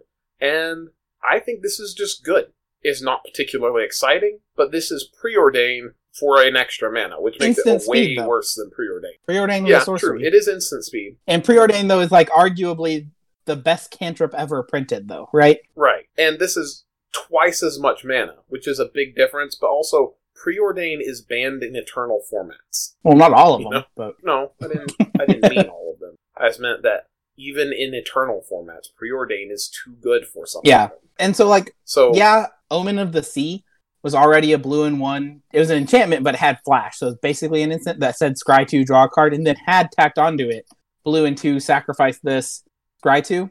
So like it was almost strictly better than this card, but this card is an instant, which does matter to certain decks. There's cards like Goblin Electromancer and stuff like that that help you with instants, but don't help you with this flash enchantment right. all these spells in this set that It's care not- about when you cast an instant or sorcery or wizard don't trigger when you cast Omen of the Sea. So like the fact that this is an instant does matter and can be helpful. Right, and like it's not always going to matter, but a lot of the time when you're doing stuff like scry two and draw a card, that sort of just cantrip cards that don't do anything else really, they're just filtering cards and looking for stuff. That is very common to be playing those in things that care about you playing instants or that can like recycle instants later on and stuff like Yeah. that. If you combo that with a oh, what's what's the dude that uh, what? Snapcaster Mage? Yeah, that, that's clearly not going to matter for standard. But like stuff like Snapcaster Mage, like that's the sort of deck that. But yeah, I mean there was the like um pre-ordered there was the card in this you know? set that people were calling like ooh, standards version of Snapcaster Mage. So I don't know what you're referring to. he's a kicker spell, I think. Uh Sea Gate Stormcaller. He's a two mana two one that copies the next instant or sorcery spell you cast with converted mana cost two or less. And so and then he's got kicker of five, and if you pay the kicker cost, then you copy the spell twice. And Yeah. so it's just like this can copy your deliberate, you know? So it's like there there is Yeah, value to being an instant being- sorcery. I think being an instant makes a big difference. Yeah. And so it's like honestly, I was wondering myself a few weeks back. I was like, man, couldn't they just like print a ponder that's an instant and cost two? And this isn't that, yeah. but this is a preordain that costs two. I'm up next with Into the Roil. More blue commons. This is why I think blue is so strong, is because All the like, rare all suck. Of the set, Yeah. all of the colors have really good stuff, but like blue has so much good stuff at common. But Into the Roil, um, nothing new. It's a reprint. It's a blue and one. Yeah. Instant It says return target non-land permanent to its owner's hand, but then it's got a kicker for a blue and one. And if the spell is kicked, you also get to draw a card. So it's just a disperse that can draw you a card. Um, the card has been demonstrated to be very good. Recently in standard, we had a card called Blink of an Eye, which was this card but with a different name because the Roil is a thing specific to Zendikar. Okay. So they didn't want to put into the roil on dominaria so that but recently blink of an eye was very good in standard and into the roil was good when it was in standard before so i'm expecting the same thing here. And it's Yeah. kind of cool because brazen borrower is already a like return a non-land permanent to its owner's hand with an upside on it but it could only return your opponent's non-land permanents to their hand so you couldn't use it to like save your own stuff. And also like there was that cost of you put a creature in your deck and there were control decks that didn't want to run any creatures for reasons and Into the Roil gives them a different option on a disperse effect with an upside. So I think that's going to be good Yeah. for standard. Yeah, I think it's just boomerang is good enough in a lot of decks. Not always all by itself, but like yeah, that effect is good. And pretty much every mana- control deck pretty much wants to have some kind of boomerang in it because there's just there's permanents that your other spells don't affect and you need to deal with them and there's not very many spells that just destroy any kind of permanent but then sometimes they're indestructible so you have to be able to exile it this is just Yeah. like look this gets pretty much anything doesn't hit lands but gets anything else and yeah it's only returning it to their hand but you've played control magic for a region Right. Yeah. So like boomerang is good enough already, and then you just add this for two extra mana. You can draw a card. That means when you don't have two extra mana, it's still good. And when you do have two extra mana, you get bonuses. Like that's just better. Yep. And then I've got this lame old reprint negate. Um, I know people probably shouldn't be super excited about negate being reprinted, but it's just like I was watching somebody stream the other day and they're trying to build these standard 2021 decks on Arena where they have that queue for it. Yeah. And they tried to put, they're like, oh, I can't put Dovin's Veto in my deck. I guess I'll play Negate. And then they went and looked, and all of the negates were rotating too. Like there were two different negates that were in Yeah. standard, and both of them were rotating as well. So it's just like, I just think this is an effect that it's good to have in standard. So it's good that they put it in here and Yeah. they didn't like give us a set off from having negate. I'm like, I'd be like, uh, this seems bad. And also, the artwork on this one is very cool. Got a really cool art. Yeah. Some kind of ruin diving wizard guy blasting a fire spell that's attacking him with some kind of gust of wind or water or something like that. Or maybe just Yeah, arcana, it's cool. you know? Yeah, that's pretty cool looking. Yeah, negate is basically just one of those uh Standard staples. pillars of the format card. Yeah, staple cards. Just we kind of need it to be around, even if it doesn't get played all that often. it just needs to be around, and so this keeps it in the format. Yep. My next card is I think this is the first one of our double sided cards. Right? Yeah, because like I said at the last podcast, most of them are bad versions of the spell or bad land. Yeah, and I I think what we were talking about that time is I was concerned that just giving people two different cards that you want in alternate circumstances on the same card is inherently really Yeah. powerful, and so they have to make the cards bad to not end up with broken Yeah. cards. And even then, sometimes it'll be all right because you have the options, even though both options are kind of bad. Like in the situations where you want them, you can do the one. oh yeah, I agree. I was just commenting that I thought it was funny because it looks right. It looks like most of these double face cards are if that you only had Yeah. the one face would be bad. There a lot of them will be good, don't get me wrong, because you have two faces. But a lot of them are if you Right. only had one face, this would be bad. Right. And I think that this one is notable because I'm not sure it would be bad all by itself on its front face. Uh, it certainly wouldn't be great. But what it is, is it's an instant for blue and two. Is, look at the top six cards of your library. You may reveal an instant or sorcery card from among them and put it in your hand. Put the rest on the bottom of your library in a random order. And that's not great. It doesn't do a lot. It doesn't really, it doesn't affect your battlefield. But for a lot of decks, that's a good effect. It's like peer through the depths though that costs one more mana and looks at one more card. Yeah, it's it's a little it's a little more expensive than what you want it to be, and it doesn't do a lot. But Picking the instant or sorcery out of the top six cards of your deck is very useful. yeah, I mean, especially if you're playing a control deck or something, you have to have that extra three mana. Be a bit like, oh, I don't have a counter spell, but I have just enough mana to visions for a counter spell and then counter Yep. your thing because it's an instant. And three is a lot in that situation, but Yeah, or like on their end step, you can dig for your board wipe or something like that. So Yep. Or like if what you're looking for is your Anticognition because they're playing a planeswalker, right? Just five mana is reasonable. You might have five mana to use a vision, grab your Anticognition, and counter their planeswalker. Mhm. So I think that that is good enough, just at face value. And then in those situations, where you're like, oh man, this is not what I need right now. One of the things that you probably need in that situation is more like land. if this isn't good, then you don't have enough lands, and that's why it's not good. So just play it as a land. Right. Exactly. And it's not a great land. It comes in tapped and it's just blue, right? It's just an island that comes in tapped and doesn't count as an island. So that's not good. But Anti choke tech. sure. But if this card isn't good on its face, then you need another land. So you play Yep. a land. And so I think that this actually is pretty good. I think that most control decks will want a couple copies of this. Mm, Whether or not there's room for it might I be think it, it will show you up might not sometime. see it in them all. Yeah. I think that even if it, it doesn't end up in the list, most control decks will have this on the short list of cards they were considered. Yeah. This next card is a card that's on the list purely just because my Jund is showing. It's a called Lithoform Blight. Oh, we're, we're done with Oh, blue. yeah. We're moving, Moving into, into black. black. Get done with those dirty blue cards. All of our white cards were rares and What? mythics, I did- All of My first one was an uncommon. The gerbil, I the know, little I- gerbil guy. I was being hyperbolic. But anyways, yeah, Lithoform Blight. This card is in general not particularly great.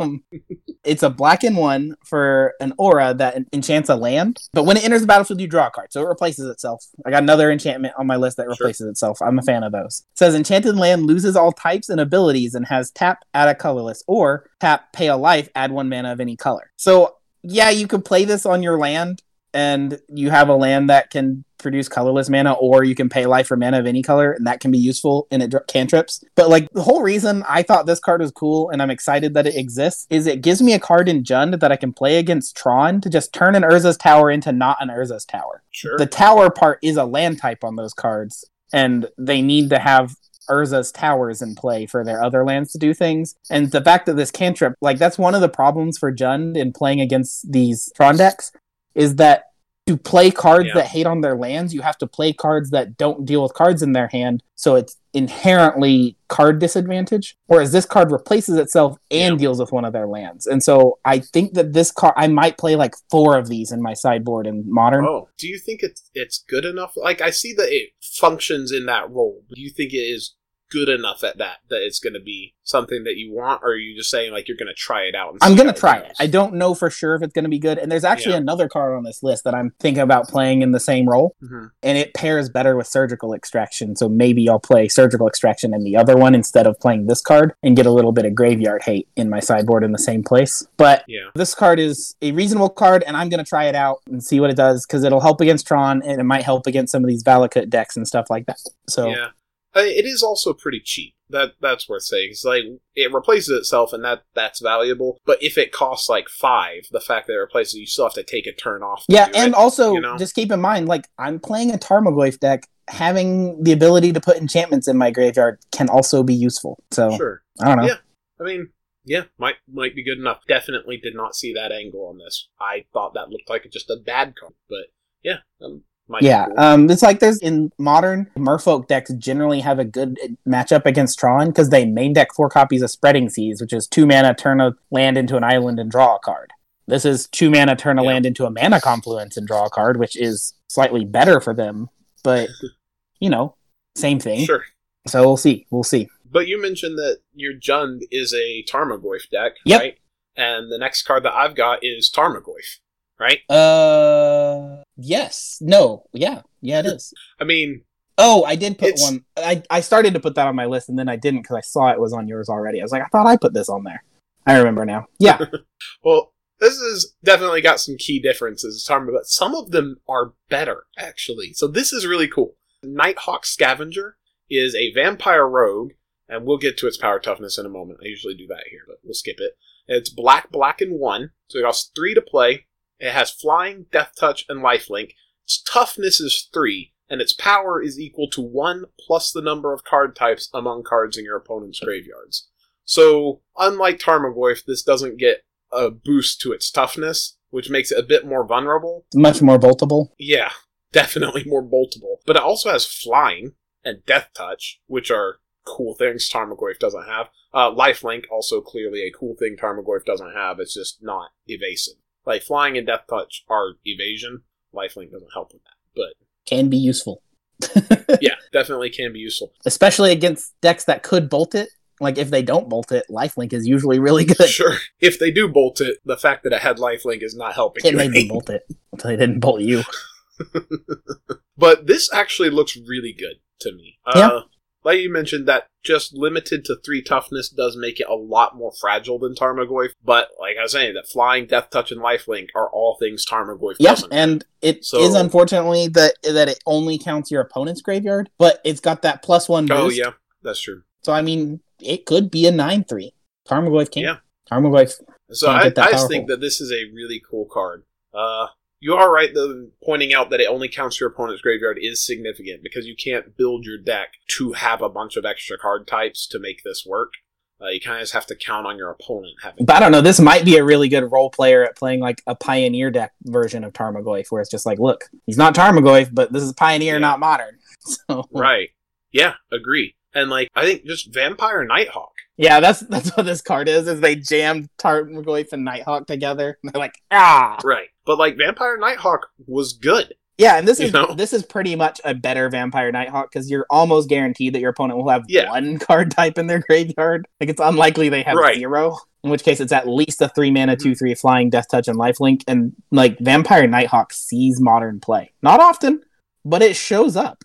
You know, Yeah, and so like definitely I think this is going to be really good in standard and I think that it could show up in Pioneer and Historic as a really Yeah. good card uh, depending on, you know, what deck it finds and. I'm not gonna scoff at it showing up in somebody's modern deck. Like this card might murder me. No. yeah, this, I I thought when I first read this card, I was like, this is like standards version of Tarmogoyf. Yeah.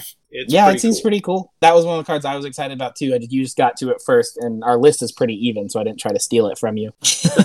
so next up, I've got Nullpriest of Oblivion. This guy is another card where I think like it's got kicker, but the base is just slightly better than some cards that have existed in the past. And I played with them, and so I think this is just gonna be a card I'm going to play with somewhere. I don't know, but it's a black and one for a two one with Menace and Lifelink. And I have played. Is it Child of Night, the two mana two one with Lifelink?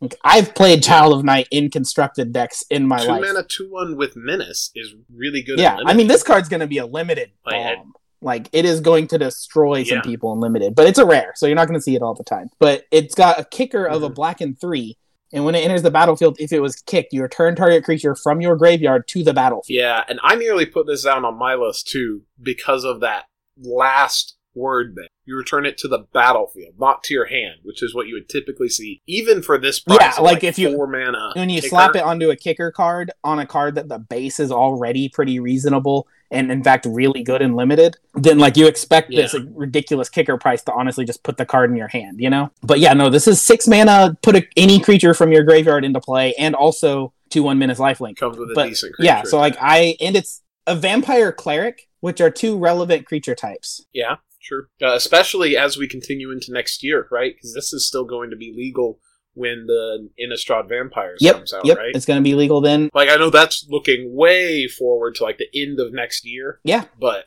it's a vampire which is relevant in other sets in the past. So it's going to be good. There's going to be mm-hmm. some eternal decks that you may to see this guy crop up in. And cleric has been relevant in the past and is supposed to be relevant right now and probably will be even more relevant Right. whenever the d&d set comes out in the summer of next year Yeah, I expect so. I think that's one of the reasons why. So, like we talked last time about how I think the party mechanic might even have just originated in the D and D set, and they moved it here when they had too many mechanics, or or maybe the set was missing a mechanic, yeah right? But I also think that they may be intentionally pushing clerics now just so that there will be lots of clerics available, because cleric is a supported creature type in Magic. But they really stopped doing clerics in any significant. yeah amount. because they they switched over to their tribal stuff being more about races and less about classes right, And so they would do some every now and then, but it was uncommon. And clerics are one that mostly was useful for that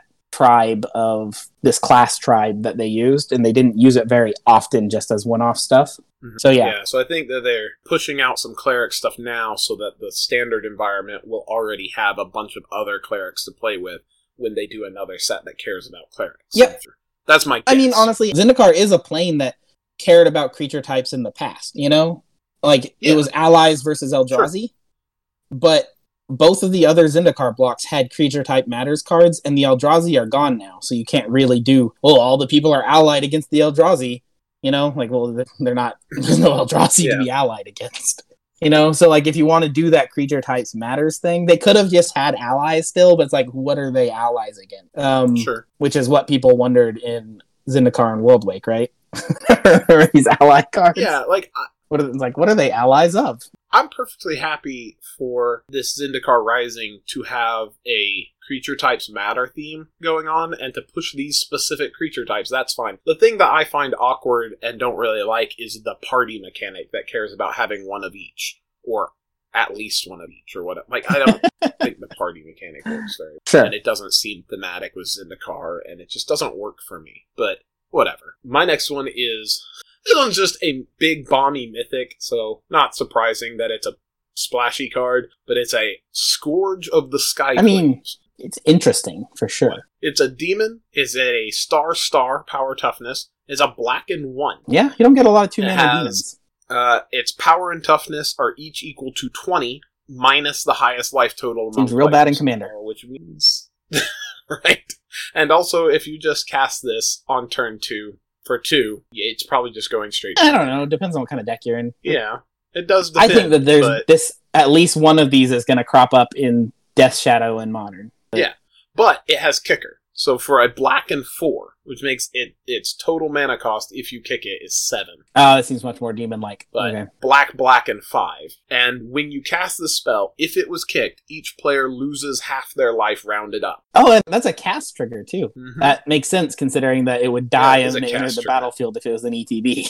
but I just didn't think about that. So like you get the cast trigger at least, even if they counter this guy. Unless they use a whirlwind denial, I guess. But But if you manage to kick this dude, if nothing else has happened, like clearly, like all kinds of other things can happen, right? But if nothing else has happened and you kick this guy, then you get a 10 10. and your opponent's at ten. Yeah, and your opponent's at 10. And that's cool. Yeah. But the really cool part about all this is like that kicker is there to like shore up that situation, I think. To me, what's cool about this is if say you're playing this on turn four, five, and six, right, after you've been aggressive, then this could come down as a 10-10 for two on turn Yeah. four. Yeah, I, I, I agree. you And know? I think that if you play this guy in standard, you're going to need to play some of those spells that have whatever. I, it may be this Agadeem's Awakening. You may be stuck playing Agadeem's Awakening in your deck because the flip side of it is a land that enters the battlefield untapped if you pay three life. You may be stuck playing some of that card in your deck just because if your opponents are playing a control deck, you need to find a way to make yourself lose some life. So the guy Oh, at least yeah. comes in as a three three, you Yeah, know, because you can't be at right. twenty either, you know. So it's Yeah, just like true. I think that if you play this guy in standard, you may be priced into playing Agadeem's Awakening and with it, Mhm. but I don't think that's that big a deal. Because Agadeem's Awakening is a spell that reanimates creatures, and the flip side is a land. So it's like, well, I'm gonna play it as a land most of the time, but sometimes I'll draw it on turn 17 and be like, oh, cool, I get my creatures back. Yeah, I think also something else that's cool about this card is even if the highest life total among players is like 17, right? You still get a 3 3 Yeah. for 2. Yeah, and so I was just saying, like, I think you need some of those lands, like I said, for the control matchups Yeah. because they may not attack you until turn 17, and so you you need Mhm. something that's going to make you lose life. And there are some spells you Right. can play and stuff that do that, like Murderous Rider and stuff like that. But you need to you don't guarantee to have targets for those, and having something else is probably good. You know. Yeah, I mean, if you're playing this in uh, historic, then you can. Yeah, if you play it in historic, I think this card's gonna be great with Thoughtseize and Shocklands and stuff. Yeah. But it's just saying, like, you just I was just making a comment, like, you just gotta watch out for your own life total. And Sure. standard, there's not as many options for that. right. Also, like, watch out if you give him lifelink. Just be careful with that. I also just think I know I already brought it up, but don't underestimate playing it as a like three three or a four four for two. Like that's That's that's, good. pretty good, and he grows. Like it's not like it's Yeah. static when he enters. You know. Mm-hmm. So like, yeah, I think the card's pretty good. Yeah, I mean, like you it. can even play as like a two two for two, and that's fine, especially because he can grow. Just get him out there. But I've got a run of cards here, so let me move on to my next. Shadow's Verdict Mhm. is a another black rare. It's a sorcery for black, black, and three, and it's exile all creatures and planeswalkers with converted mana cost three or less from the battlefield, and all creatures and planeswalker cards with converted mana cost three or less from all graveyards. Yeah, Just all of the cheap creatures and planeswalkers go away. yeah, and this is really good because it deals with Uro, whether it's in play or in the graveyard. And Uro is one of those cards that's kind of running over standard right now. Yep. And also, if they decided to unban Cauldron Familiar once Mayhem Devil rotates out of standard, this would be a card that gives you an out to making sure you get rid of the Cauldron Familiar. I think they won't because they have a tendency to, in standard, just be like, look, we put it on the ban list, it's, it's going to stay banned through standard. That's Yeah. kind of their tendency so far. But it's possible they will unban it at some point. And so, like, this is a card that deals with Cauldron Familiar if they decide to unban it, and also deals with Cauldron Familiar in Historic and stuff like that, where it's still Yeah. legal. I think those specific examples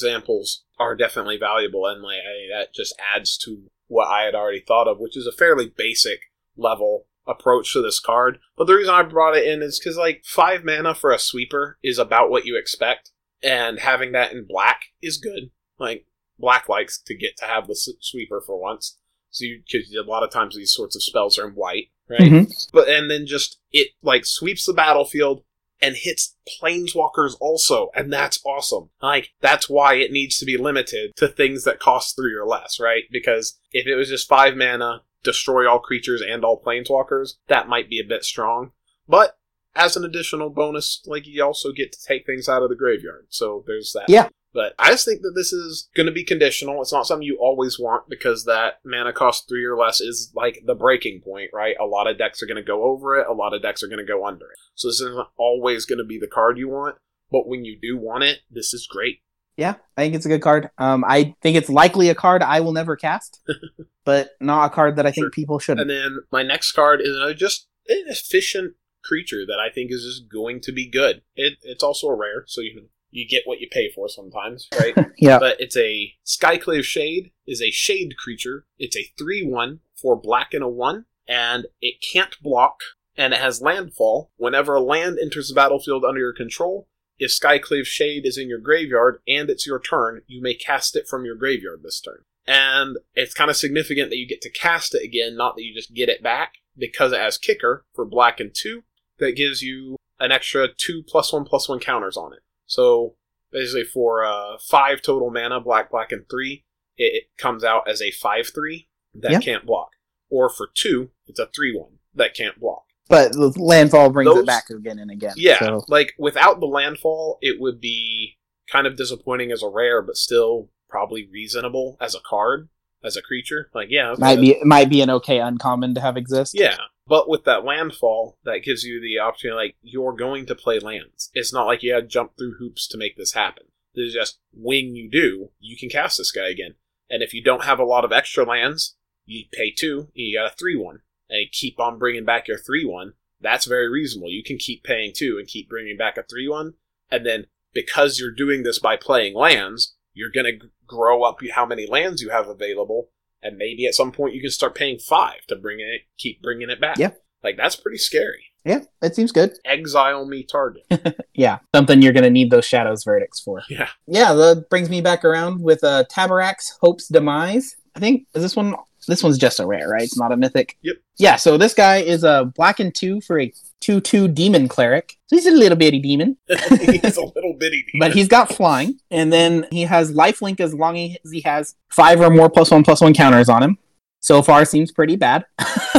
But he does have an ability to get some counters, and he says whenever another non-token creature you control dies, put a plus one plus one counter on Taborax. And if that creature was a cleric, you may draw a card. If you do, you lose a life. So he's a three mana two two flyer that whenever your other creatures die gets bigger, and if those creatures are clerics, like if you're doing a cleric tribal deck, you'll also draw cards, Mhm. and yeah, you lose life for that. But if you do this a bunch, he'll have lifelink, so it's Yeah. not a big deal. Um, so yeah, I think he's pretty cool. Yeah. Um, I like effects that reward you for killing your own stuff because uh, And I kill my own stuff all the time. So in addition to killing your own stuff, like it's just your stuff is gonna die. Yeah.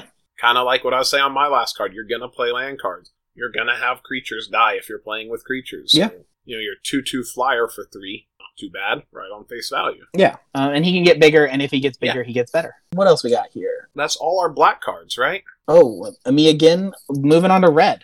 Yeah. Yep. You can get to start us off in red. So in red, I'm starting off with Steppe Lynx. It's a white to cast a zero one. Wait a minute, that's not in this set. so we've got Akum Hellhound. He's a red to cast. He's a zero one elemental dog, and says landfall when a land enters the battlefield under your control. Akum Hellhound gets plus two plus two until end of turn. So you may have heard me mention Steppe Lynx, and the reason I did that is this is just a red Steppe Lynx. Steppe Lynx was a very good card. Yeah. Uh, admittedly, it was in standard at the same time as Fetch Lands because it's in the same set step Fetch Lands. But we've got like Fabled Passage and stuff, and so I just like I think Akum Hellhound is probably going to be a very good card. And then on top of that, if you play these Eternal decks, you can build this like red white Steppe Lynx Akum Hellhound Landfall deck that just bullies people. Maybe some kind of Naya Zoo deck I think might play this card. Yeah, I thought about adding this to the list myself because, like, that one mana 2 3, that's pretty aggressive. And like on the first few turns, at least you're gonna have lands to play. So you play him on turn one, he's gonna be a two three at least the first few turns, in theory. Right. and, like, by the time he can't be a 2 3 anymore, is likely that is a point where your one drop isn't going Yeah. to matter anymore anyway. Yeah, 2 3 might still matter at that point, but whatever your alternate one drops are, they probably wouldn't Yeah. have mattered, you know? So I, I don't know. I think he seems pretty good. And there's also some other cards to play along with it that I didn't put on the list. Some stuff like Territorial Scythecat's a three mana two one with trample that landfalls for a plus one plus one counter. And then that signpost uncommon guy, Brushfire Elemental. Like you could play some of these guys and you could really do some damage with your landfall aggro deck. So Mhm. I think he's pretty cool. And he is a dog, which is relevant to some of the creature types in uh Core Set 2021. There's some stuff with dog tribal stuff that splashed into red. So Yeah. And an elemental, which I guess might matter, but all the elemental cards that matter I think are rotating. So we'll see how that goes.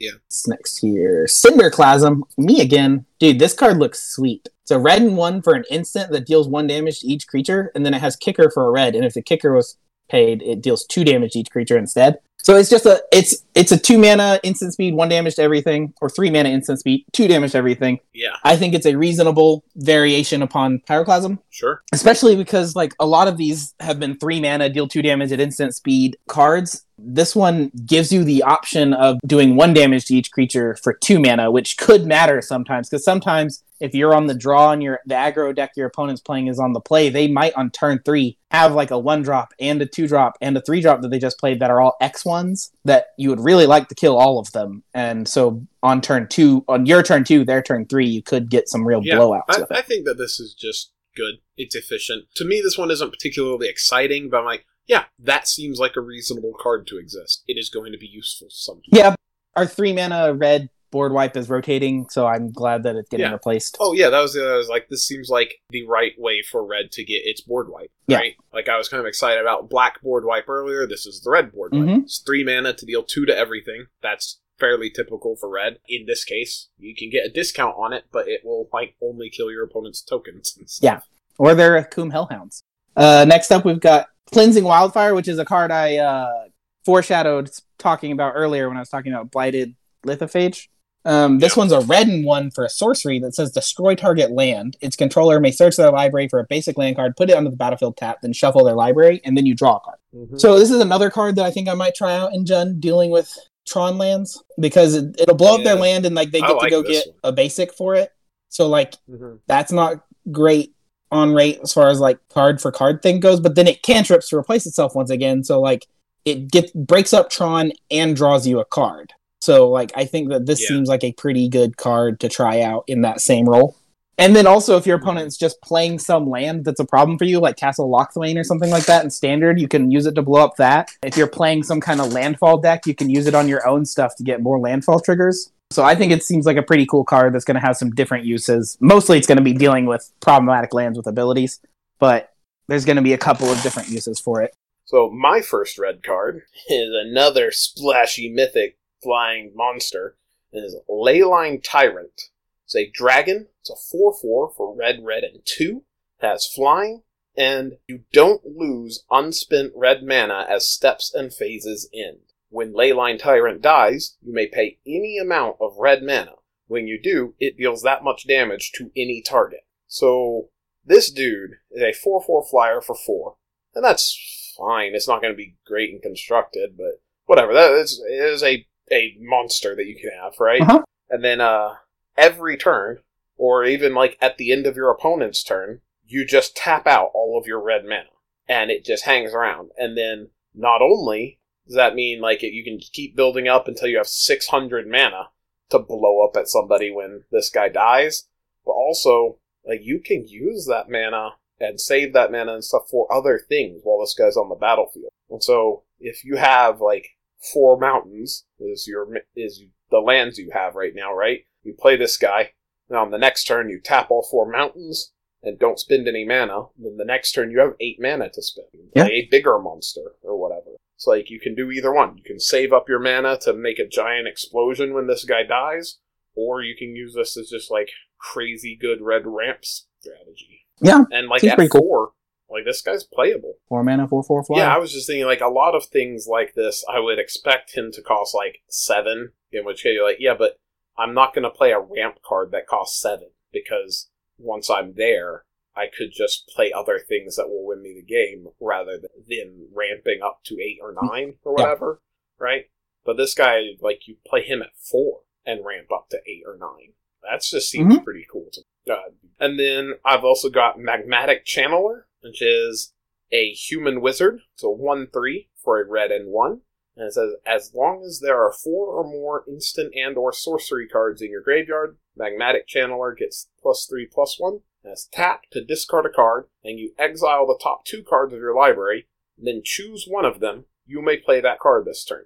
Mm-hmm. And I think this is pretty cool. I think a 1 3 for 2 with that ability is playable. Like, that's Yeah, probably not amazing, but decent. seems playable. yeah, it's not aggressive enough for what you want to do in a deck that wants that ability just in and of itself, you know? yeah.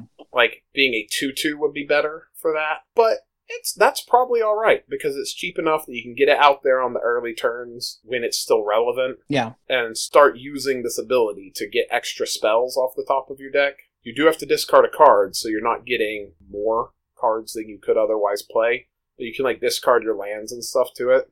Uh, alternatively, since it has this clause about three or more instants and sorceries in your graveyard, you can discard an instant or sorcery, exiling the top two cards of your library, choose an instant or sorcery, and play that. And then you've got two instants or sorceries in your graveyard this turn Mhm. off of that ability. And so I think this card can, by itself, pretty easily get that condition met, and then it becomes a 4 4. And Yeah. so you, you are paying resources into it. Because you're going to tap this guy, discard a card, then you have to pay the mana or whatever to play the card that you got off the top of your library. Yeah. So it's not exactly just a 4 4 for 2, but it is kind of a 4 4 for 2 because it can do it, like it sets you up to meet that condition. you Yeah. know? So I think that this is another cool. Yeah, I think I'm going to be playing with this card some. I like to play wizards and historic, so this guy's probably going to find his way in there at some point. Yeah, and I like to play just instants and sorceries. I can definitely see a uh, a nice red blue wizards matter deck. This guy and that flying merfolk we discussed earlier, both Yeah. in it. Like, that seems cool. Mhm. And then like I can also play my deliberates and Into the Roils and stuff in there. Just seems like a cool deck, and I don't even know what it's doing yet. It's just got a couple of cards. Yeah. I like that card. Next one. I've got a whole run of these red cards. I had had several that I liked. Got Moraug, Fury of Akoum. This is a Minotaur warrior. He's legendary, so can be your commander. Minotaur warrior, 6 6 for red, red, and 4. It says each creature you control gets plus 1 plus 0 for each time it has attacked this turn, which is a weird clause. But in general, when a creature's attacking, it'll have plus one plus O then, at least. Yeah. So, Then it has landfall. Whenever a land enters a battlefield under your control, if it's your main phase, there's an additional combat phase after this phase. At the beginning of that combat step, untap all creatures you control. So that just means you can have multiple attacks per turn, yeah. right? But like, here, here's my question: If you play a land on your main phase, Mhm. then you go to combat. Yeah. That will be your additional combat phase, right? Yep. and then you would go to your next combat, like you go to your normal combat phase, but your creatures would all s- still be tapped from the first one, Correct. right? So alternatively, what you do is you attack, then go to your second main phase, play a land, Then you get another combat phase where you get to untap your stuff and all attack Yep. again. But then you do not get a third main phase after that to play more lands. Correct. Can you play two lands in your second main phase and get two additional combat Yes. phases? Okay. So the way you want to stack things, so they like stack, it's not using the stack, but the way you want to organ organize things Just is do your regular normal attack, go to your second main phase, play as many lands as you want to play, and then do that many more attack. phases. exactly. That's exactly what you want to do. steps, whatever. Okay, so th- like that is a bit more com- like I expect that generally this is going to be an out of order sequencing thing if you want, you know, like if you don't get the orders right, it should work that you get an attack step for each of your lands. You just want to make sure that you're doing that in your second main phase. Yeah. Right? Yeah. Because if you do it in your first main phase, you're going to get your extra attacks first, which means that you don't get your regular attacks. All your stuff is still. Unless they have vigilance, but yeah, Okay. which is not our red Uh, ability. but but then his first clause comes into play, where like if you attack three times this turn, then that third time you're attacking, your creatures are all getting plus three plus Yeah. zero. mm-hmm. Mm-hmm. Seems pretty useful. I may have to try this out in my Naya version of the landfall deck. I don't know. It's Like six a, mana, but I'm yeah, ramping. as a so six drop, this is going to be on your top end, right? But like that seems pretty good. I guess it depends on what else you're doing because you want to have a combat focused deck, Mhm. right? But I don't know. This guy just seemed like this is the sort of card that when your opponent is playing, you're like, oh, this is going to go bad. you know? yeah, It's like I don't know that you're going to see it all that often, so I'm not sure that this is what people are going to want to be doing. But when they do do it, you know, like, oh, this is not good. And then uh, I believe my last red card is Nahiri's Lithoforming. that's a card name. Yes, it is. Uh, it's red, red, and X.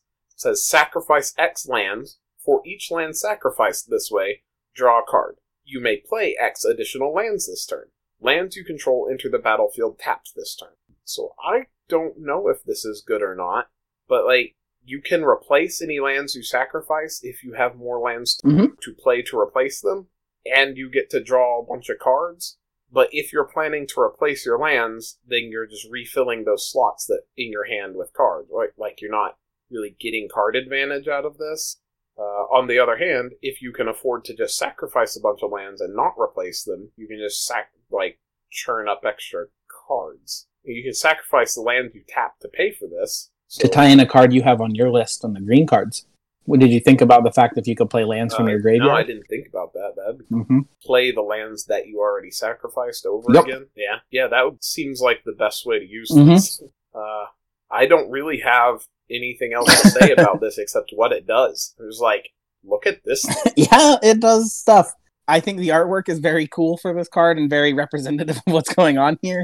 It's like got Nahiri like Yeah. flying through the air with like all this lava flying everywhere, and it's just like you're just terraforming. You are changing the lands around, you know. Um, but Um, yeah, it seems pretty cool. that- Like you mentioned, if you can play those lands from your graveyard, that would be a way to just get a ton of landfall triggers, right? Yep. Just sacrifice all of your lands and then play them all again. hmm Uh, just, I, I don't know. Like, it just seemed like this is a card to notice. Yeah, Um, I Yeah, really certainly. like that. I had not thought of it, but I like the idea. Like there is at least one way to play lands out of the graveyard in this set, so yeah, and that could be the thing. in eternal formats where you have the scape shift deck and stuff, you could maybe play other cards like Crucible of Worlds and Ramunap Excavator and stuff along with it as well, and play this as like a one of in like a scape Yeah, shift uh, style deck. Map Excavator is in historic now, right? Yep. hmm So there's that. Yeah, this is a card that would not be okay in historic, in my opinion, if Field of the Dead was not banned. so yeah, I've got Valakut Exploration to finish up the red cards for us here. It's a red and two for an enchantment that has landfall when a land enters battlefield near your control. Exile the top card of your library. You may play that card for as long as it remains exiled. And then it has at the beginning of your end step, if there are cards exiled with Valakut Exploration, put them into their owner's graveyards, then deal that much damage to each opponent. Mm-hmm. So it's just like it basically gives you lands to play. Like when you play lands, you get to exile top card of your library for like another card you could play this turn, and if you don't play the card, it deals a damage to your opponent. Is basically what it does. Yeah. Um, but there is some cool stuff you can do with it. I thought it seemed pretty neat and useful, but I didn't really think anything of it till somebody mentioned like in Legacy, you could play this with the card Mana Bond that says at the end of your turn you can put any number of lands from your hand into play. If you do, discard your hand. I think is how it worded, it's worded. And that one would do it on your end step, so you'd have all of the cards from Valakut Exploration through your next turn. Because the end step trigger would have already happened, and you could you could like put like six lands into play in or something like that ridiculous, and then have a full hand to play with next turn if you did the mana bond thing. And so it just seems like it could be you could do some really cool stuff with that. But then just on top of it, outside of that, it just it does seem kind of good. Just like look, when you play a land, you're either going to get another spell to cast or you're going to deal an extra damage to your opponent. Yeah, thing that I noticed about this is a lot of things that have a similar effect to this. Like this is a fairly unique thing, but there's uh, especially in recent years, there's been a lot of stuff in red that lets you exile cards from the top of your library and then play them Like magmatic channeler. and this turn. Yeah, but usually with that type of ability, if you don't play the card, you just lost it. It's just gone. You don't get an opportunity to play it later, and like it's exiled, so like you can't get it back out of your graveyard or whatever. It just you didn't play that, so now it's just gone, right? Whereas this, you get an effect. Even if you don't play the card, you get an effect that is useful, and the cards then go to your graveyard. So if you have something like uh, I know I used this as an example already. I just don't know what the standard example would be. But if you have like a Snapcaster Mage or something, then, then it is Yeah. there in your graveyard. And just as another avenue, just if you think about this, these are separate abilities on the card. And the first ability just says you can cast it as long as it remains exiled. So if you get rid of Valakut Exploration before your end step, the card's just there forever for you to cast, yeah, which could be Right. useful. yeah, I think that that's cool. This one where I don't know if like you said you think it's good, and I'll trust you on that because it seems like it might be. I just I don't know if it's good or not. I just like the fact like oh this does something with the cards even if you don't play them. If you don't play them, they go to your graveyard, which means they're not inaccessible, and also it deals a damage to your Right. opponent. So, like, yeah, Yeah.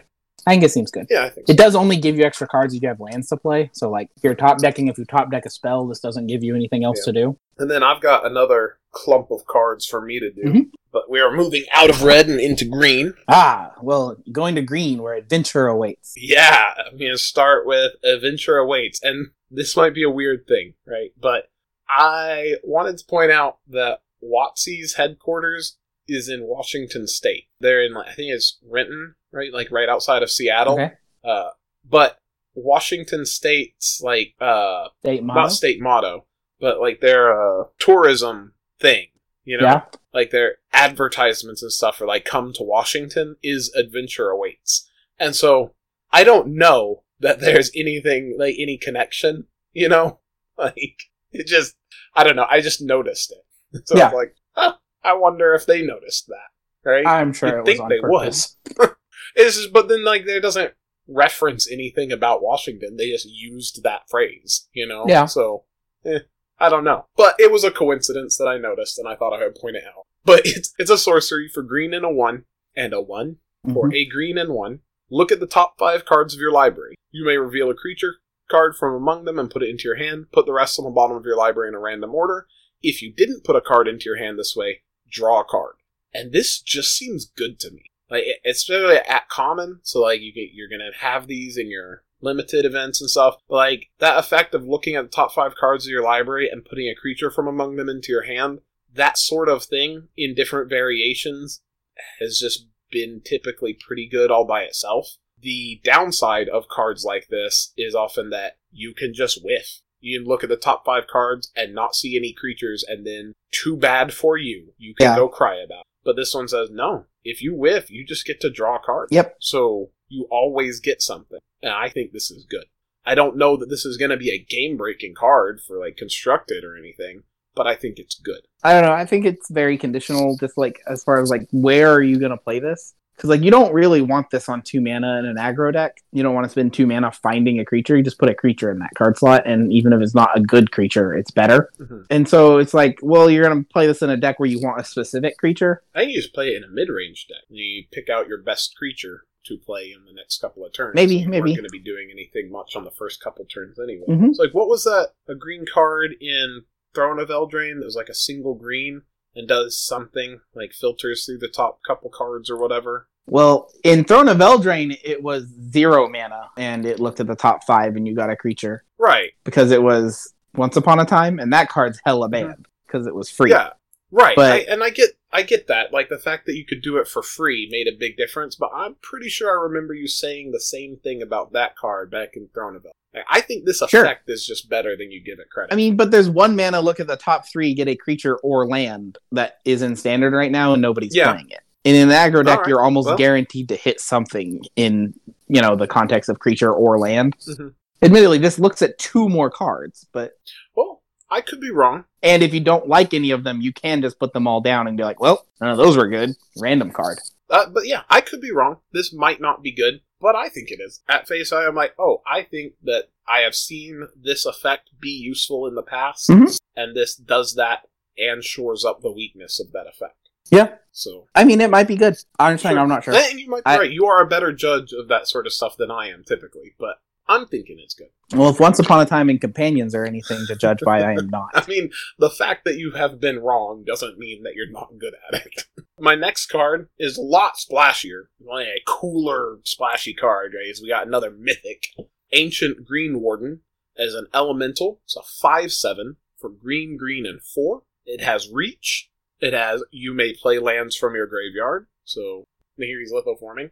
If a land enters the battlefield, causes a triggered ability of a permanent you control to trigger, that ability triggers an additional time, which means that your landfall things happen twice. Or if your land has an ability like it's a temple that scries. Yeah, true. And other things. But by and large, for this set, that is going to typically mean landfall things happen twice, right? Mhm. Not to dismiss what you're saying, like that is valuable. Six mana for a 5 7 that makes your landfall things happen twice and you can play lands from your graveyard. Like, that seems good. Uh, Yeah. I think it, you want to have a good landfall deck that still wants to be playing the game after turn 6 for Mhm. this to really find its home, but it's definitely real powerful. Well, you gotta keep in mind a landfall deck also might have ramp spells in it, so you might not be playing it on turn six. Might be turn three or four. Probably not three, True. but This makes me think of Primeval Titan. I don't think it's at the same power level as Primeval Titan, but Primeval Titan is a six mana ramped creature. is like a big beefy dude, costs a bunch, but Mhm. once you get it out there, you do a whole bunch of landfall triggers and stuff. Mhm. And Primeval Titan was super good. yeah, I don't think this is as good as Primeval Titan because you don't like you don't get to choose lands and get to do crazy land strategy stuff with it. Just lets you play extra lands if you have some in your graveyard to play. But instead of making two lands to cause your landfall things to trigger, it just doubles your landfall triggers. Mhm. So I think it will a lot of times do similar things, if not quite as crazy powerful. Yeah. So I think it's cool. My next one is another green mythic. Ashaya, Soul of the Wild, is a legendary elemental for green, green, and three. Its power and toughness are equal to the number of lands you control, and non token creatures you control are forest lands in addition to their other types. And this is another card that I think is kind of has that interesting juxtaposition of being an expensive card that ramps you. But it's just five, which is doable, and it makes all of your creatures forest, which means they can tap for green. So, like, if you have a bunch of creatures, then it just instantly ramps bunch, and also just gets real big. So, like, I don't have any, like, crazy combo ideas with it or anything, and, like, not say, like, oh, here's the thing you maybe didn't think of. It's pretty straightforward, but it's another card. Just, wow, that seems really strong. Be interested to see if someone does something cool with that card. I think this card's neat because it lets your creatures trigger landfall abilities, and then Oh, they also tap for green now, which is Yeah. neat too. I didn't But- even think about the fact that then playing additional creatures will trigger landfall after that. I just was like, oh, so if you have like six dudes, they have to be non token, so you're less likely to have six of them. But like, if you have six creatures and you play this guy, then you can tap your creatures to play another Yeah, but that's why they had to say non-token. Is there's a lot of cards that landfall to make tokens, and so if they didn't say non-token, this would just go infinite with Yeah. everything. True. Oh, that would be awesome, though, right? Yeah, that would be cool, but this would have to cost a lot more mana. And my next card is dropping us back out of the mythic range to a much more reasonable card. Uh, as I've got a uncommon instant, uh, Khalni Ambush. Yeah. And this is another one of these double face cards that I think is actually pretty good. I, I don't think it's broken or anything. I just think it's probably good, even aside from being a double face, it's fine. Because this one is green and two. Target creature you control fights target creature you don't control. And I think typically fight effects at three would give you a bit would give you an extra bonus, right? Yeah, Give you something. And what you get on this one is that if you need to, you can play this as a land instead. Yeah. So it's not a great fight effect on its face, but I think three mana for fight is probably fine. Yeah, I think there's times this might show up. Um, I think it's gonna be great in limited, and it might show up in constructed decks. My only problem with playing it in constructed is honestly, I just think that the inscription of abundance is better because it's a two mana fight effect at instant speed, and then it's got Oh, right. other things it could do, and then the kicker to let you do all the things. Yeah. And yeah, so I'm probably right about that. and I just didn't want to get into the inscription too deep because we'll probably get into it when we go over the inscriptions um, later. I think that that's a point that you're good at that I don't pick up on a lot of times. I think I'm decent at evaluating cards in a vacuum, but I'm bad at evaluating cards in a meta, right? It's like I had no idea. Even having read the inscription, I looking at this card, I had no idea there was another fight effect in standard. And there's probably several, Yeah. right? And all of them might be better than this. And in that case, this isn't like even this is certainly good, the worst fight Like- effect that someone might play, but I think someone might Uh-huh. still play it because it is dramatically different from the other ones because it gives you that option of being a land. And so like I think it is much worse than the other ones as far as the fight effect goes. And so I don't think it'll be played very often because I think most of the time you're okay with that being your spell. And I think that the inscription is better at being a fight effect whenever you need a fight effect and something else when you need something else. But that something else is not land. So it might still this card might still get Yeah, played th- sometime. that makes sense. I think that's something I hadn't thought of is not just like looking at the card in a vacuum, but comparing it to other cards that do a similar thing. That's a thing that I'm not. Yeah. at. I think that's where I think that it might even be fair to say, although it'd be, we'd have to go and check, like check the numbers, right? But that might even be fair to say that's maybe where I get my most most of my mistakes come from. I think I'm pretty good at just looking at a card and evaluating its power level and like, is that a good card? But I never like I just can't remember all of the other cards that you might be playing instead. yeah. You know? And so, yeah, I think that's a fair point. I think probably this isn't good enough because there are other things that do this better. Uh, but all by itself, I'm like, oh yeah, that seems that seems good. Seems Yeah. good because you can play it as a land and it's fine as an effect. Yeah, then I've got a run of cards to make up for me having not said much. I said one card in the last 10. Um, I've got Lotus Cobra here, which is another reprint. And honestly, I might not be excited about it if I had gotten to play with Lotus Cobra the first time around. But whenever it was in standard last time, it was just out of my price range to acquire it. Because Oh, yeah. it was when I was in high school and I didn't have much money, and the card was super Yeah, expensive. it was like one of the premier cards. Yeah, and so if I had gotten to use it the first time around, I might not be as excited about it. But like, there's not anything I particularly want to use it for right now. I'll probably try it out in my landfall ramp deck because it what it does. Yeah. But It's a landfall rep. but I'm not particularly excited about it for that reason. I'm more excited about it because I was like, oh man, I'll get a chance to actually play with this card that was so exciting for people when it was in standard last time, and then people play in eternal formats and stuff. Um, so what it is is a green and one for a two-one snake that says whenever a land enters a battlefield under your control, add one mana of any color. And so it's just it's a two mana two one that gives you extra mana for playing lands. And so it's just really good at like when you play extra lands and you now have more mana to play more play extra land spells. So it's just Yeah. really good at letting you play extra lands. Mm-hmm. And then I mean it's a two mana two one. Like it can hit people. so I'm excited about it because I I missed out on playing with it when I was playing at the time it was available last time. So that's gonna be cool. And there's been times where I wanted to brew stuff with it in modern and I was just like, but I don't really want to pay forty dollars to get myself a playset of this super specific card or whatever, you know? And they'll be cheaper for Yeah. bit. Yeah, uh, I think my primary thought about Lotus Cobra is like I underestimated it the first time around, back when Zendikar was new. I understood that this is an efficient card, right? And it's good. And like when people were talking about how good Lotus Cobra is, like, yeah, okay, but it's not like I didn't think it was exciting. Turned out it was one of the better cards in that set. And so now I'm not excited about it for like the opposite reason. I just like, yeah, I I am aware of what this card does. You know, I think it's nice to get a reprint of it because it'll make it more available for people, and it's a card people enjoyed playing, so it's nice for it to be back and everything. But I'm like, yeah, this is a powerful card, and I saw that last time. it will probably be powerful this time. Yeah. know? So next up, I've got Roiling Regrowth, which if you just look at it at first, you're like, oh, this is kind of a bad Harrow. Because what it is is a green and two instant, and it says sacrifice a land, search your library for up to two basic land cards, and put them onto the battlefield. Tap, then shuffle your library. But what it kind of is is a fixed Harrow in multiple ways. The main one is that it, they come into play tapped, so unlike Harrow, you can't like do crazy stuff with them coming in untapped and your Lotus Cobra, and now you have all this extra mana, and you played another Harrow, and it gets ridiculous. So like power level is fixed, but also just as far as like feeling bad when you play it, it's fixed because Harrow sacked the land as part of the cost.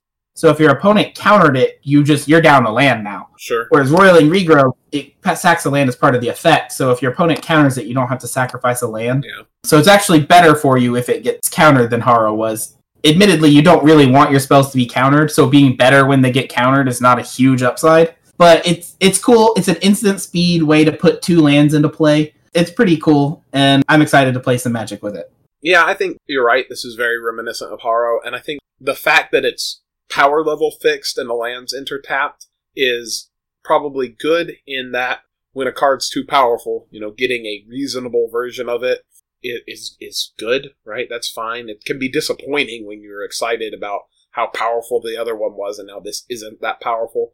But we want things to be the right power level, right? Yeah, like ideally. And then in addition to that, I think that the non-broken, fair, powerful things that Harrow could do would give you two additional landfall triggers, right?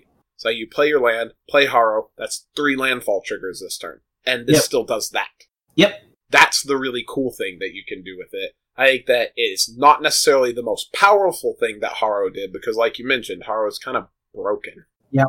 And so we don't want that. What we do want is the really cool, reasonable effect. So I, I think this is good. I'm really glad about this one because, like, like I said, it, you get the landfall triggers without getting broken nonsense. So yeah, I'm excited to play with that. That'll be fun. And one thing I'm going to play it alongside is Scute Swarm. This is a card that I'm definitely going to try out in my deck. It's a three mana one one insect. You know you gotta love it. Green and two to cast. But it's got landfall to make a one one green insect creature token. But the real kicker on this is if you control it doesn't have kicker. Um, if you control six or more lands, create a token that's a copy of Scute Swarm instead. So if you have six lands in play, or your, you make your sixth land drop, instead of making just a one one, you make another Scute Swarm, and so this can just get out of hand like Yeah, crazy. this is going to grow exponentially. I'm excited about that. Your sixth land makes one Scute Swarm, right? Your seventh land makes you two Scute Swarms. Your eighth land makes you four Scute Swarms. And, th- and like, I haven't taken that far enough to show this becomes stupid, right? But like when you're doubling every time, it gets into the hundreds very quickly. You know? and so I'm excited to use some Scute Swarms. One of the things I'm going to use my Scute Swarm with is my Swarm Shambler. Actually, not. I don't intend to use these cards in the same deck. Sounds thematic. Right? But the Swarm Shambler is not even a bug. It's a fungus beast. Um, Okay. It's a green to cast for a zero zero fungus beast that enters the battlefield with a plus one plus one counter on it. But it says whenever a creature you control with a plus one plus one counter on it becomes a target of a spell or ability an opponent controls, create a one one green insect creature token. And so it does make some insects. And then you can pay one and tap it to put a plus one plus one counter on it. And the reason I'm excited about this is because I was really looking in this set for there to be a one drop in green that grew as the game progressed so that you could have a one drop that was worth playing in your green deck like for an aggro deck. And there may be some better options in playing some other combination of colors and having a one drop in one of the other colors and it's better. Like if you're playing your red green landfall aggro deck the hellhound guy might be better. But i'm just saying i wanted i wanted a one drop in green that got bigger and this is that you know? Yeah. It doesn't get bigger and also attack in general because if you attack with it it's hard to use the tap ability to get it bigger. But it does also have another upside of if your opponents are using like targeted removal on your creatures you're going to get some 1-1 insects Yeah. to litter the battlefield with. And those aren't always useful but they can be role players sometimes. So i think this card's probably going to be useful and it filled a role that i really wanted to get filled Yeah, the question in my mind is like most of the time, not always, but most of the time, when your opponents are targeting your creatures, it's a removal spell. And so that ability, whenever a creature you control with a plus one plus one counter on it becomes a target of a spell an opponent controls, you get a green insect creature token. To be assuming that your creatures all have plus one plus one counters on, then all that really does is give you these little one ones when they killed your other dudes, which is decent, but that just means that your opponent's going to want to kill this first, which isn't a bad thing. Yeah, like make them use their removal on your one drop first. And that's not not valuable. It's just like you're probably not going to end up generating a ton of insects with this thing. What you're probably, Probably going to do is it's going to die and give you an insect. But I mean, if you have two of them in play, Definitely you can get more insects that way. yeah. So, but I, I don't think it's amazing. But also, I think it's going to be probably really good in like that black green limited deck where plus one plus one counters being placed on your creatures matters Sure. because it, it can do it every turn. Yeah. In standard, there's a two mana two two that has whenever you get a plus one plus one counter on a permanent, you get an additional one. And so if you play this guy later in the game with that guy in play, he'd come in as a one mana two two, even though it's later and that's not as valuable. Like that's pretty cool. And you can tap him to put two plus one plus one counters on him. Sure. And there's like another creature that's like whenever a creature with a plus one plus one counter on it you control dies, you get a two two knight. And so like if you play both of these guys, Yeah. Stuff like that. So I was just like, I think that this card could very well work well with other cards to be good and is on its own kind of okay. Yeah, I think this is definitely more of a you card than a me card because you are very good at turning like small incidental effects and like pairing them up with other small incidental effects to create huge quantities of things happening. Mhm. Like even if they're all fairly small things, they become very difficult to deal with because you've got a lot of stuff going on. Yeah. And like that that's not typically how I play Magic. So to me, eh, this would almost always be like I made an insect when my one mana creature died.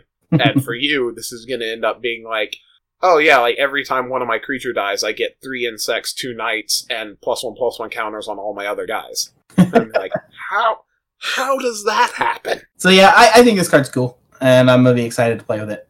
Then I've just got a couple of cards left on our list here. We got a couple other things that we're going to talk about before we shut this thing up. Uh, it's probably going to be a long episode, but I think all of our individual card episodes are just going to end up being long. Anyway, so we finished all of the colors. Uh, we got a, a multicolored card and a colorless card left to do. I've got Nissa of Shadowed Boughs. She's a legendary planeswalker. Nissa is starts with four loyalty. She's a green, a black, and two. And she has landfall. Whenever a land enters the battlefield under your control, put a loyalty counter on Nissa of Shadowed Boughs. Say plus one to untap target land you control. You may have it become a 3 3 elemental creature with haste and menace until end of turn. It's still a land. Or minus five, you may put a creature card with converted mana cost less than or equal to the number of lands you control onto the battlefield from your hand or graveyard with two plus one plus one counters on it. And I think Nissa's very strong. Think this is super strong. Especially because if you play her for four, right, and then play a land, you can immediately minus five her. Yep. If that's what you want to do. That may not be what you want to do because she also would die. But Or if you say play a Fabled Passage and sack it and get another Yeah, land, you can minus five her and keep her. But so like I think the fact that you can just do her minus right off the bat fairly easily. Like, it's not just guaranteed. You do have to like jump through a hoop, but it's not like you have to jump through hoops. Is like this one hoop, you know? Yep. So and I think her plus one is really good. Uh, just plus one to untap a land would be not terrible on a lot of planeswalkers. It would be great if the plus one could protect the planeswalker. Doesn't do that, but it untaps a land. That's a thing. Mhm. And then in addition to that, if you want, you can make a pretty reasonable creature there. It pressures other planeswalkers quite yeah, well. a three three with menace is a decent creature to get for free. You know. Yeah. And then like that minus five, I think it's notable that you can get a creature from your hand or graveyard, and is limited to creatures with converted mana cost less than or equal to the number of lands you control. So it's not like you're going to play Nissa on turn four and then get Emrakul. Yeah. So you can't do super broken stuff like that. But number of lands you control, we've seen that on things before, and it's typically more powerful than it looks like at face value because that means like if you have five or six lands, you can get a five or six drop and also spend your five or six mana on something else. You know. Yep. So like I think that's good, and all of that is true. Plus landfall to add loyalty on Nissa means if you want to build your deck to do it, you can give Nissa just tons of loyalty. Yeah, she can be very difficult to kill just by Yeah. having lots of loyalty sometimes. if you build a deck designed to trigger landfall, I don't know. Zendikar Rising could be different, but based on my experience of landfall in the past, if you want to build a deck to trigger landfall, you'd easily build a deck where you play Nissa, get three landfall triggers, next turn get another landfall trigger, the turn after that get two more landfall triggers, and you can keep plussing her that whole time if you want to. Mhm. The turn after you play her, she have like 10 loyalty. It just Yeah. seems like a very powerful card. I'm not seeing any particular neat things to do with it or bring up about it. I just think that A neat thing to do with it is to reanimate your Fertilid. uh, why Fertilid? Because it's a three mana zero zero that enters with two plus one plus one counters, and you can pay mana and remove counters to get a land into play. Ah. And so if she reanimates your Fertilid, it gets two extra plus one plus one counters, which means you can use its ability more and get Yeah. more lands to put loyalty onto Nissa, which is cool. Not actually good. Dude, if Fertilid gets two counters, right, and Nissa adds two counters, that means just reanimating Fertilid by itself almost just like brings Nissa back up to. This is not a good. I'm not saying this is good. I'm just saying Fertilid can get you four land drops after you've reanimated it with Nissa, Yeah. which will give her four loyalty, and it costs five to do it. So you're only down one at that Point. Yeah. I mean, it costs you like eight mana to do that, though, because you have to pay two mana for each of those sure, things. sure. Yeah, I'm not saying it's good. I'm just saying like, wow, that actually is. I'm saying that's neat. Sure. you know? I just I think this Nissa is really strong. Yeah. And then the last card that I added to this list was a colorless legendary artifact, Forsaken Monument. It costs five to play. It says colorless creatures you control get plus two plus two. And whenever you tap a permanent for colorless mana, add an additional colorless mana. That's colorless, not generic. And whenever you cast a colorless spell, you gain two life. And I'm like, hey, this is promoting a strategy that isn't standard. Uh, you get affinity decks in older formats. You see decks of all colorless things sometimes, but it's not usually the thing that you do. And this gives you a lot of bonuses for doing that. I don't know if the tools are available to do it in standard, and I don't know if this is good enough at five mana to go into like affinity and eternal formats and stuff. I think not. But yeah, Five mana is the creature there. But Right. I think it's going to be great in commander colorless Yeah. decks. Sure. It just it is giving you a lot. That's all I really want to say. This is giving you a lot of upside if you want to do this thing that's kind of a weird, uncommon thing to do.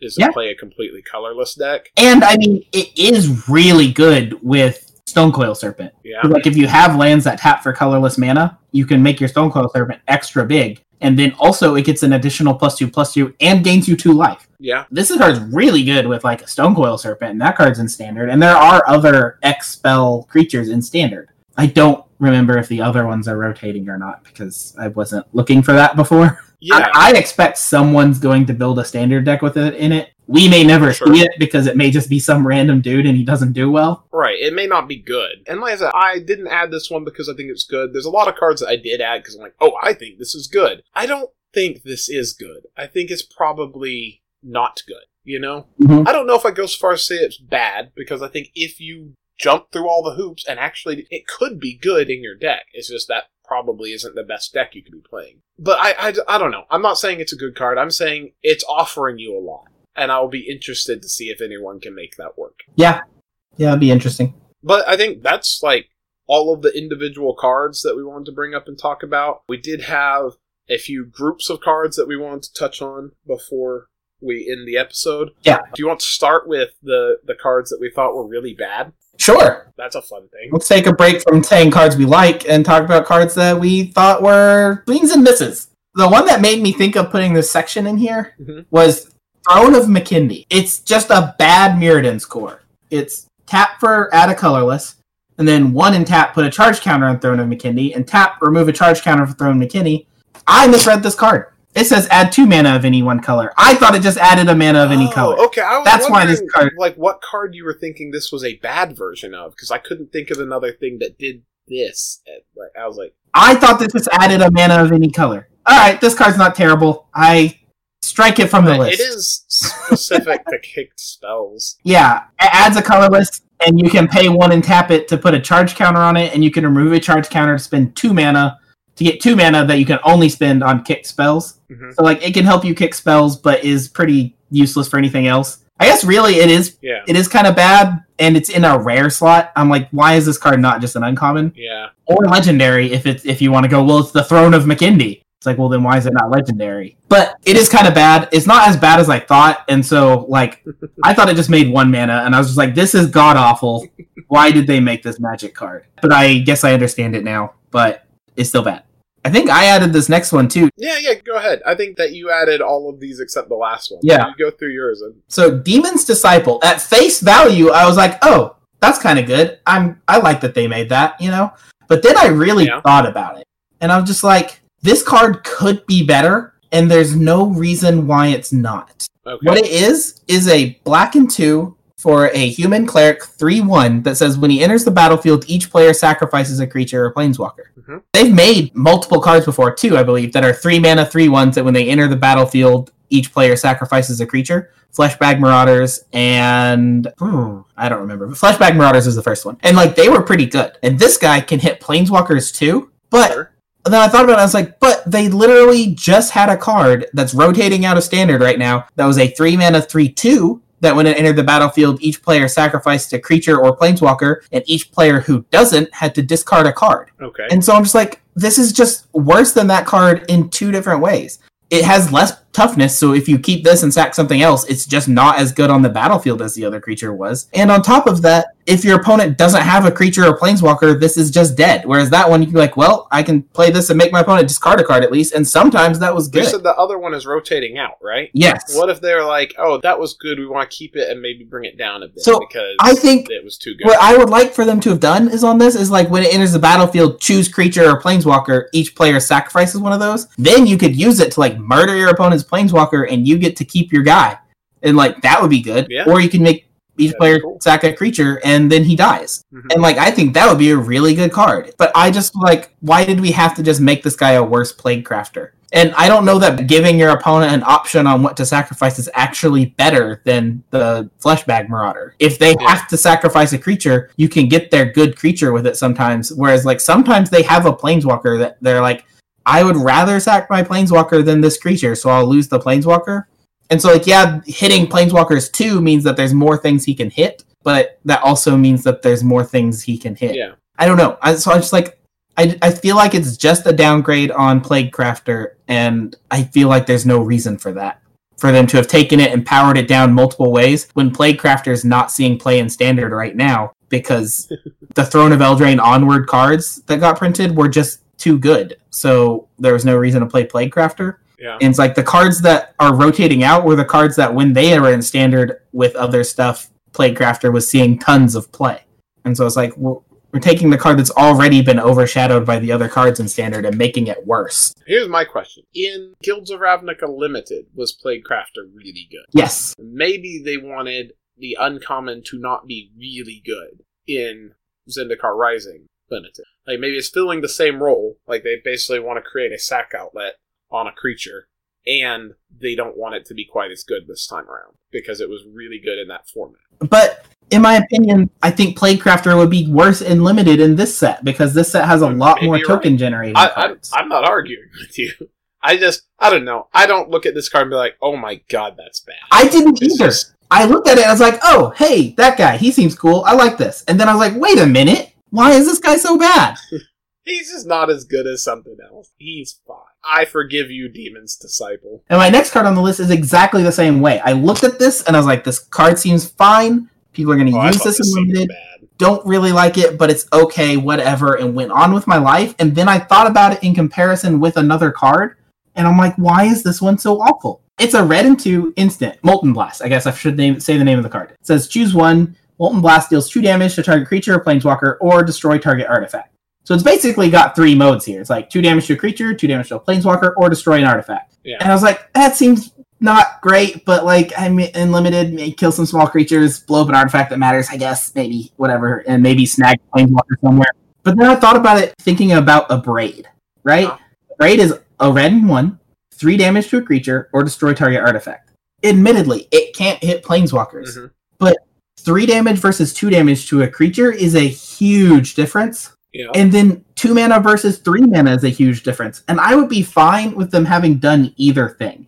If they ticked it down to two damage so it could hit planeswalkers, or they ticked it up to three mana to hit planeswalkers. If this dealt three damage to a creature or planeswalker to store an artifact for three mana, I'd be like, oh, great, that's cool. Different abrade type effect. That's neat. Sure. Or if it was two mana and it dealt two damage to a creature or planeswalker or destroyed an artifact, I'd do the same things like, ooh, it's like better magma jet kind of thing, you know? Instead of scrying Yeah. two, we could blow up artifacts sometime. But like why did we just why did we just make it only deal two damage and cost three mana?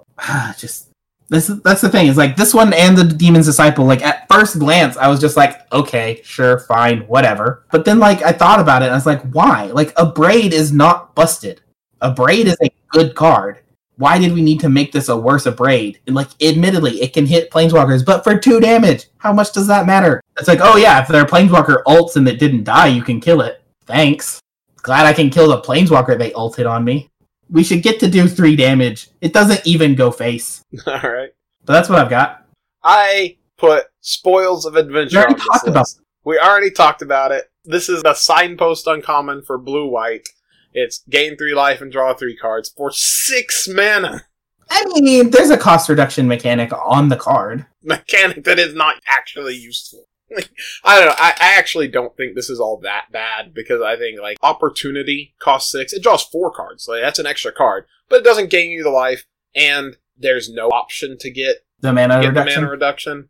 So, like, I'm aware, and, and I actually think opportunity is good, right? And they're both at uncommon. And opportunity is a good card. It really depends on whether or not the format is slow enough that you get to do it. and in place of that fourth card, you get to gain three life. Yeah, so like, I don't actually think Spoils of Adventure is all that bad, but this is just like it does seem the poster child dramatically for me. worse than all Yeah, of the other signposts. and like I, this is the poster child for me for like party being a dumb mechanic. How smart will you feel if you pay two mana to draw three cards in game? I mean, I won't. That's the thing. I'll feel lucky, not smart. It doesn't seem like party. I don't think is reasonable to like construct a deck where you have like a roughly equal number of four different creature types, and then put together one of each one, and then you can play Spoils of Adventure. But I think the idea though is at five mana, this card is very good and limited. Yeah. And Yeah. you'll probably have one of those. I, I was being hyperbolic, adding it to the list of why are these cards? no? I'm I'm with you. I think that this card is also awful. But I don't know. Here's the thing. I don't want to play the white limited, so I do not believe that Zendikar, with landfall and all of that stuff, is going to be a slow format. But if the format is slow enough that you could play a five drop to gain three life and draw three cards, then that would be good in limited. Especially because it is reasonable to think you might get to play this for four. Yeah. And so, like, at that point, it's probably pretty good. And I think that they were just scared. They thought, like, oh, there will be people who manage to get the full discount on this Mhm. often enough. We can't make it and also if you don't make it cost six mana, they can't get the full discount. You know, like if they make it five If mana, they they, can't get the four mana color off. card, right? But like, You think blue and four would have been a better card? yeah, I do actually, because that's one of the things that makes this so mind breaking to me. Is like you have to be playing blue white, and maybe you're playing a third color or whatever. But then you also have to have all of these different creatures and everything. And if you pull it all off, you get two extra cards and three life. It just it just doesn't seem like it's giving you enough for all the hoop, hoops it's you to get through. This might blow some people out in limited, though. It, yeah, it can. I've blown people if out. the game goes long enough, it really can. Yeah, and that that's why I said like I'm kind of being hyperbolic. In limited, this can be a bomb, especially if you get it discounted like at all. Yeah. But I also don't think that this limited format is going to be slow enough that this is going to be reasonable. I don't think you can expect to win games off it. You might can win games off it, but you shouldn't expect to. I don't know. I think it's playable, but yeah, I I do agree that it card is very underwhelming. But then we we had some other like just kind of general categories of things. There's this partial cycle of inscriptions. Oh yeah, I didn't notice what color didn't get a cycle. white Card. and red. White and red didn't. Oh, There's a blue, black, and a green inscription. I know that you hate that. I don't hate that as much as I hate five out of ten two color pairs. Really? This would bug me more. Wizards did promise to never do this again. This is a thing they promised to never do. Really? Yeah, they said they were never going to do partial cycles anymore. because people hate it. So I wouldn't be surprised, honestly, if there's like inscriptions in some other set. Yeah, people are going to be asking where are the other inscriptions Yeah, immediately. But I guess we may as well just go ahead and read. we could give everybody a generic overview of they have a kicker cost that if you pay it lets you change the modal spell into doing Yeah. any number of the modes instead of just all one. of them or some of them if that's what you want. Right. So yeah, inscription of insight is blue and three, has a kicker of blue, blue, and two, and then its modes are return up to two target creatures to their owner's hand, or scry two, then draw two cards, or target player creates an XX blue illusion creature token where X is the number of cards in their hand. Did you say it was a sorcery? But it is. Yeah. And they're not all Yeah, sorceries. that's why I thought it was important to mention.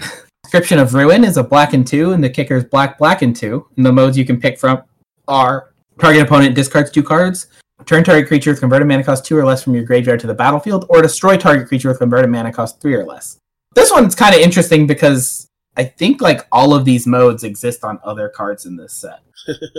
Maybe not the return a creature converted mana cost two or less, but there is definitely other reanimation spells.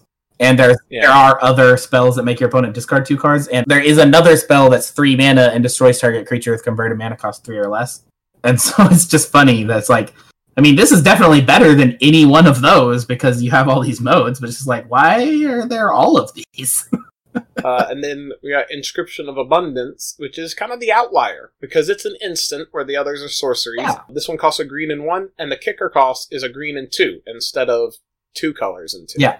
But the modes are put two plus one plus one counters on target creature, or target player gains X life, where X is the greatest power among creatures they control, or target creature you control fights target creature you don't control. And this is one we pointed out when I was talking about the fight card earlier. This is this can be played as a green and one target creature fights target creature. Yeah.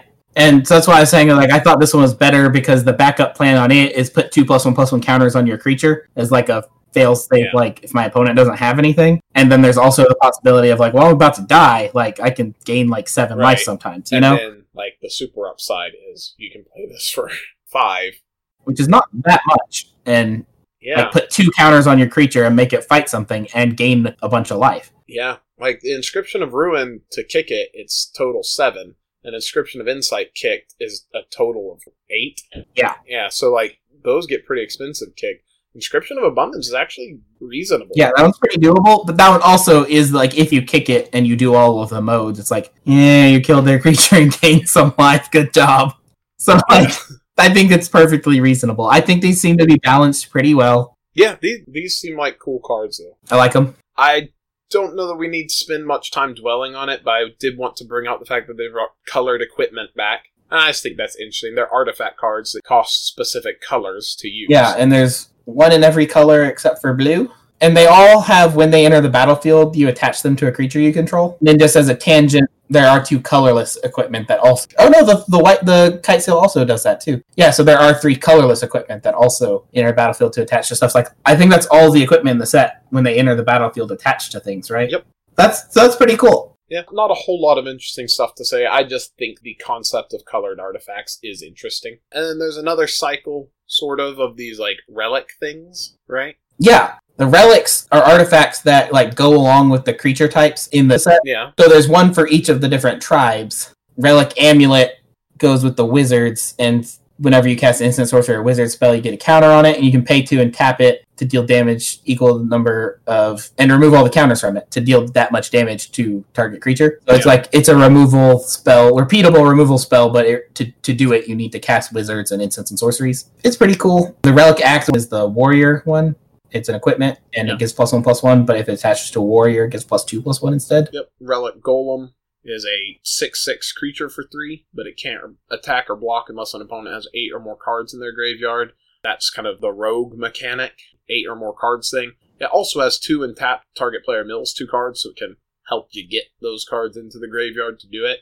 That seems kind of cool. 6 6 for 3 has hoops, but. Relic Vial is the cleric one. It's a 3 mana artifact, has 2 and tap, sack a creature, draw a card, and as long as you control a cleric, it has whenever a creature you control dies, each opponent loses one life and you gain one Yeah, life. and then Skyclave. Rel- oh wait, no, that's a different thing.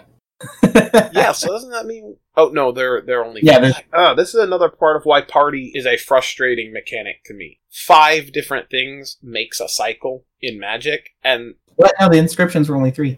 yeah, I know. Pathways are six. Magic cycles are 5 They're trying things, to upset people in this set. and then the party mechanic has four different ones. If they had done five different things, there's lots of other very classic things. Yeah. for- And like, Warrior is not actually one of them. right? That's just as like- close an analog as they could get Right. to a fighter. barbarian, maybe.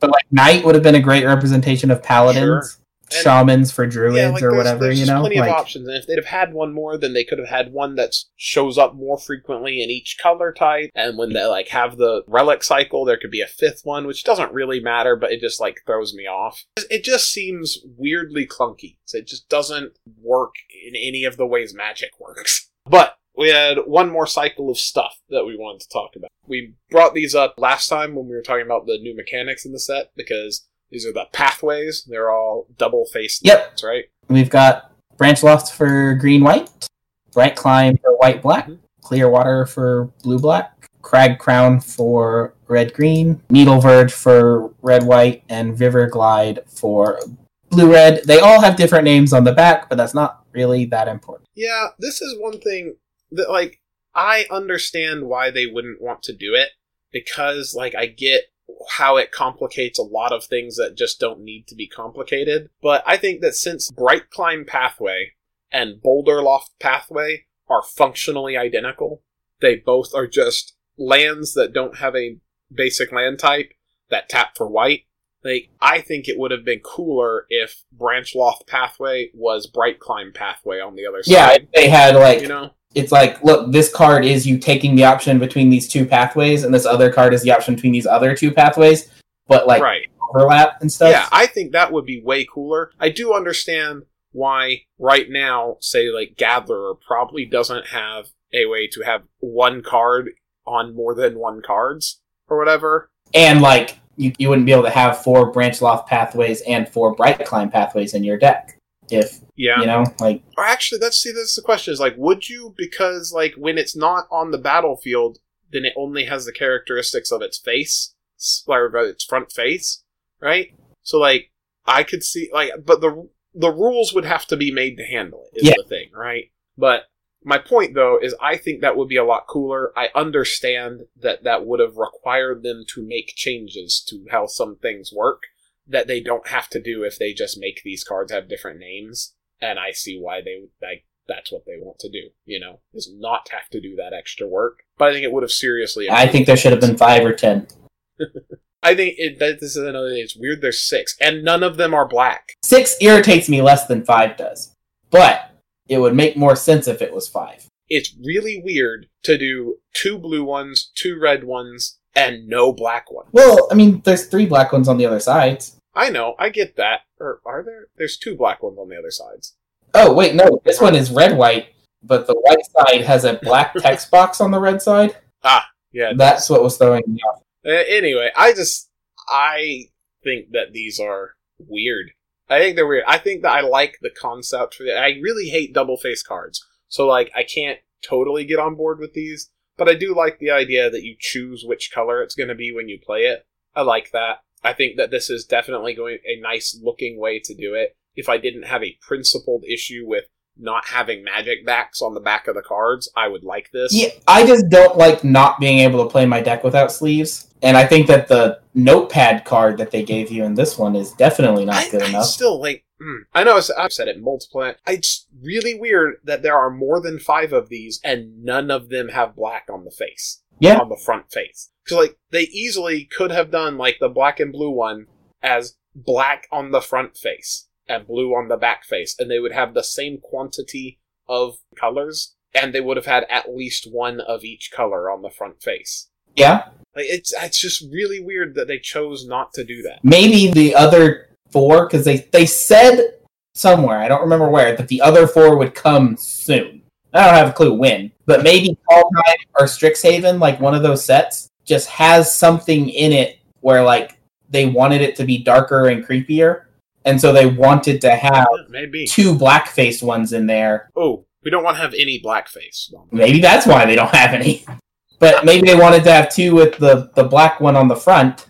Is that better? Yeah. and then they'd have two of each. I don't know. You know? it just it seems odd. They made some really weird choices with this set. I, overall, I think I'm gonna like it. There's lots of cool, exciting stuff in this, but there are some weird things like pathways and just double face cards generally. Uh, only having three inscriptions, fucking spoils of adventure.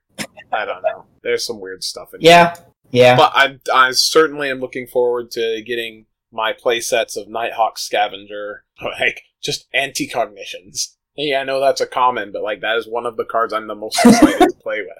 Anti-cognition and deliberate in my deck with Magmatic Channeler and Umara Mystic. Mhm. I'll, I'll put Molten Blast in there too. Go home. I think that guy Duncan really had some uh, thoughts that I agree with. Well, you know, I think that you probably should. I don't always agree with that guy, Duncan, but that guy, Donovan, I do agree with a lot of his things. Anyways, let's get into this judge call, and we can really show past Duncan and Donovan what they didn't know. Yeah, definitely. Judge! We have some corrections on the previous week's judge call. I think we really tried to jump through some hoops to make the release notes that talked about how you could put a land from your hand into play if you could use those double face cards and you could use the backside Mhm. to do that. And we really jumped through some hoops to make that work with our understandings of the rules. And turns out we didn't need to do that because we just misinterpreted the release notes there. Yeah, I think I even said last week, this is not making me like these double face cards anymore.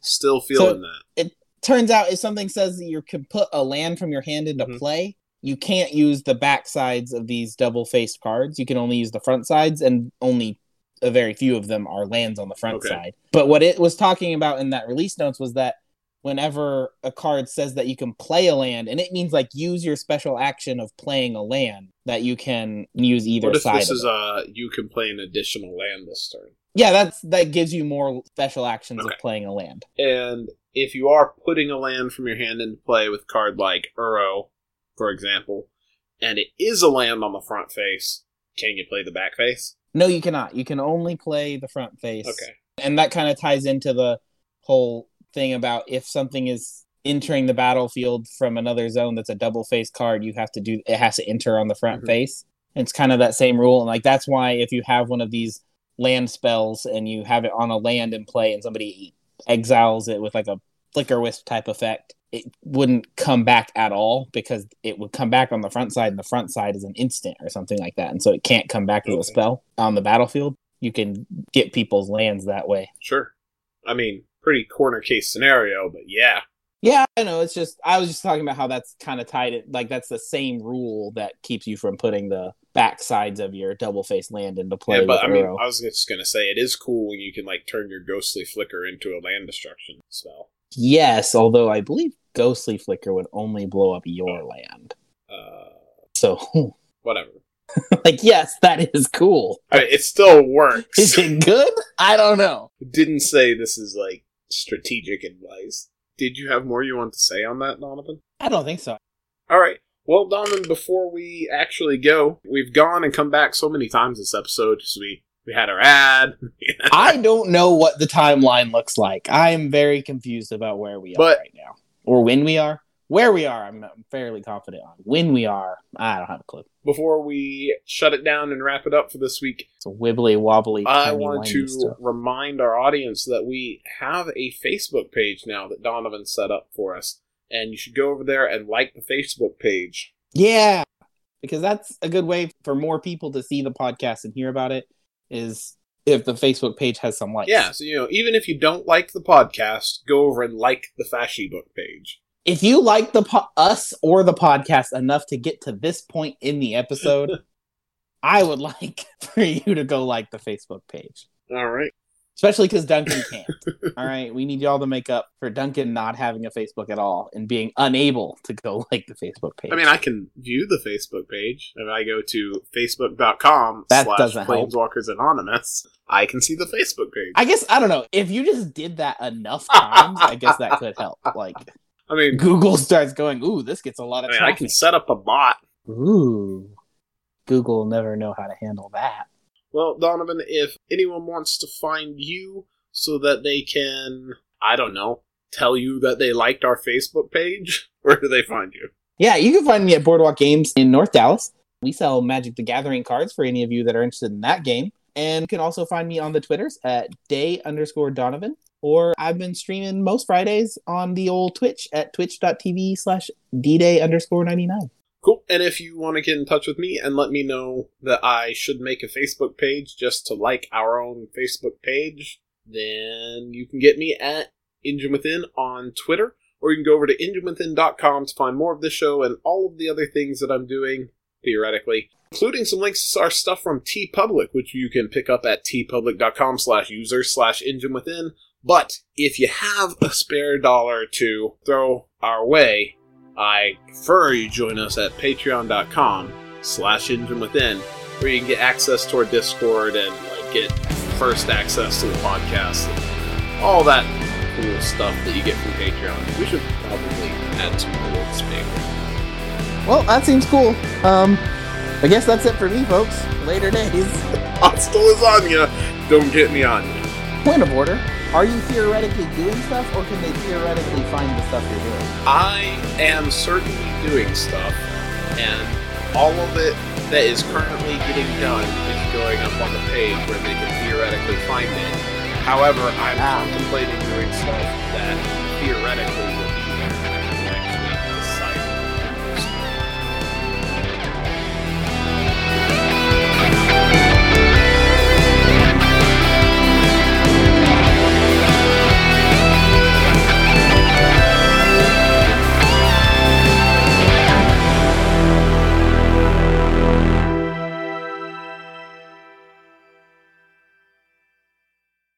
That's not a sound I like. Sorry, I was making a reference to something that nobody else will get. It's okay. I understand. I make my jokes for me. If they're not for you. I have to hear all of my jokes. You only have to hear some of them. So if they're funny to me, that's what's important. Well, I must only hear the good ones then. Ooh, Unban Oko 2020. Sorry, I was gonna make a joke about myself being an asshole, and then I realized like, oh, that's not something I'm gonna say on the show. It's okay, I can. You're an asshole, Duncan. No, it's it's the word that I want to exclude from the show, not the sentiment. Oh, okay.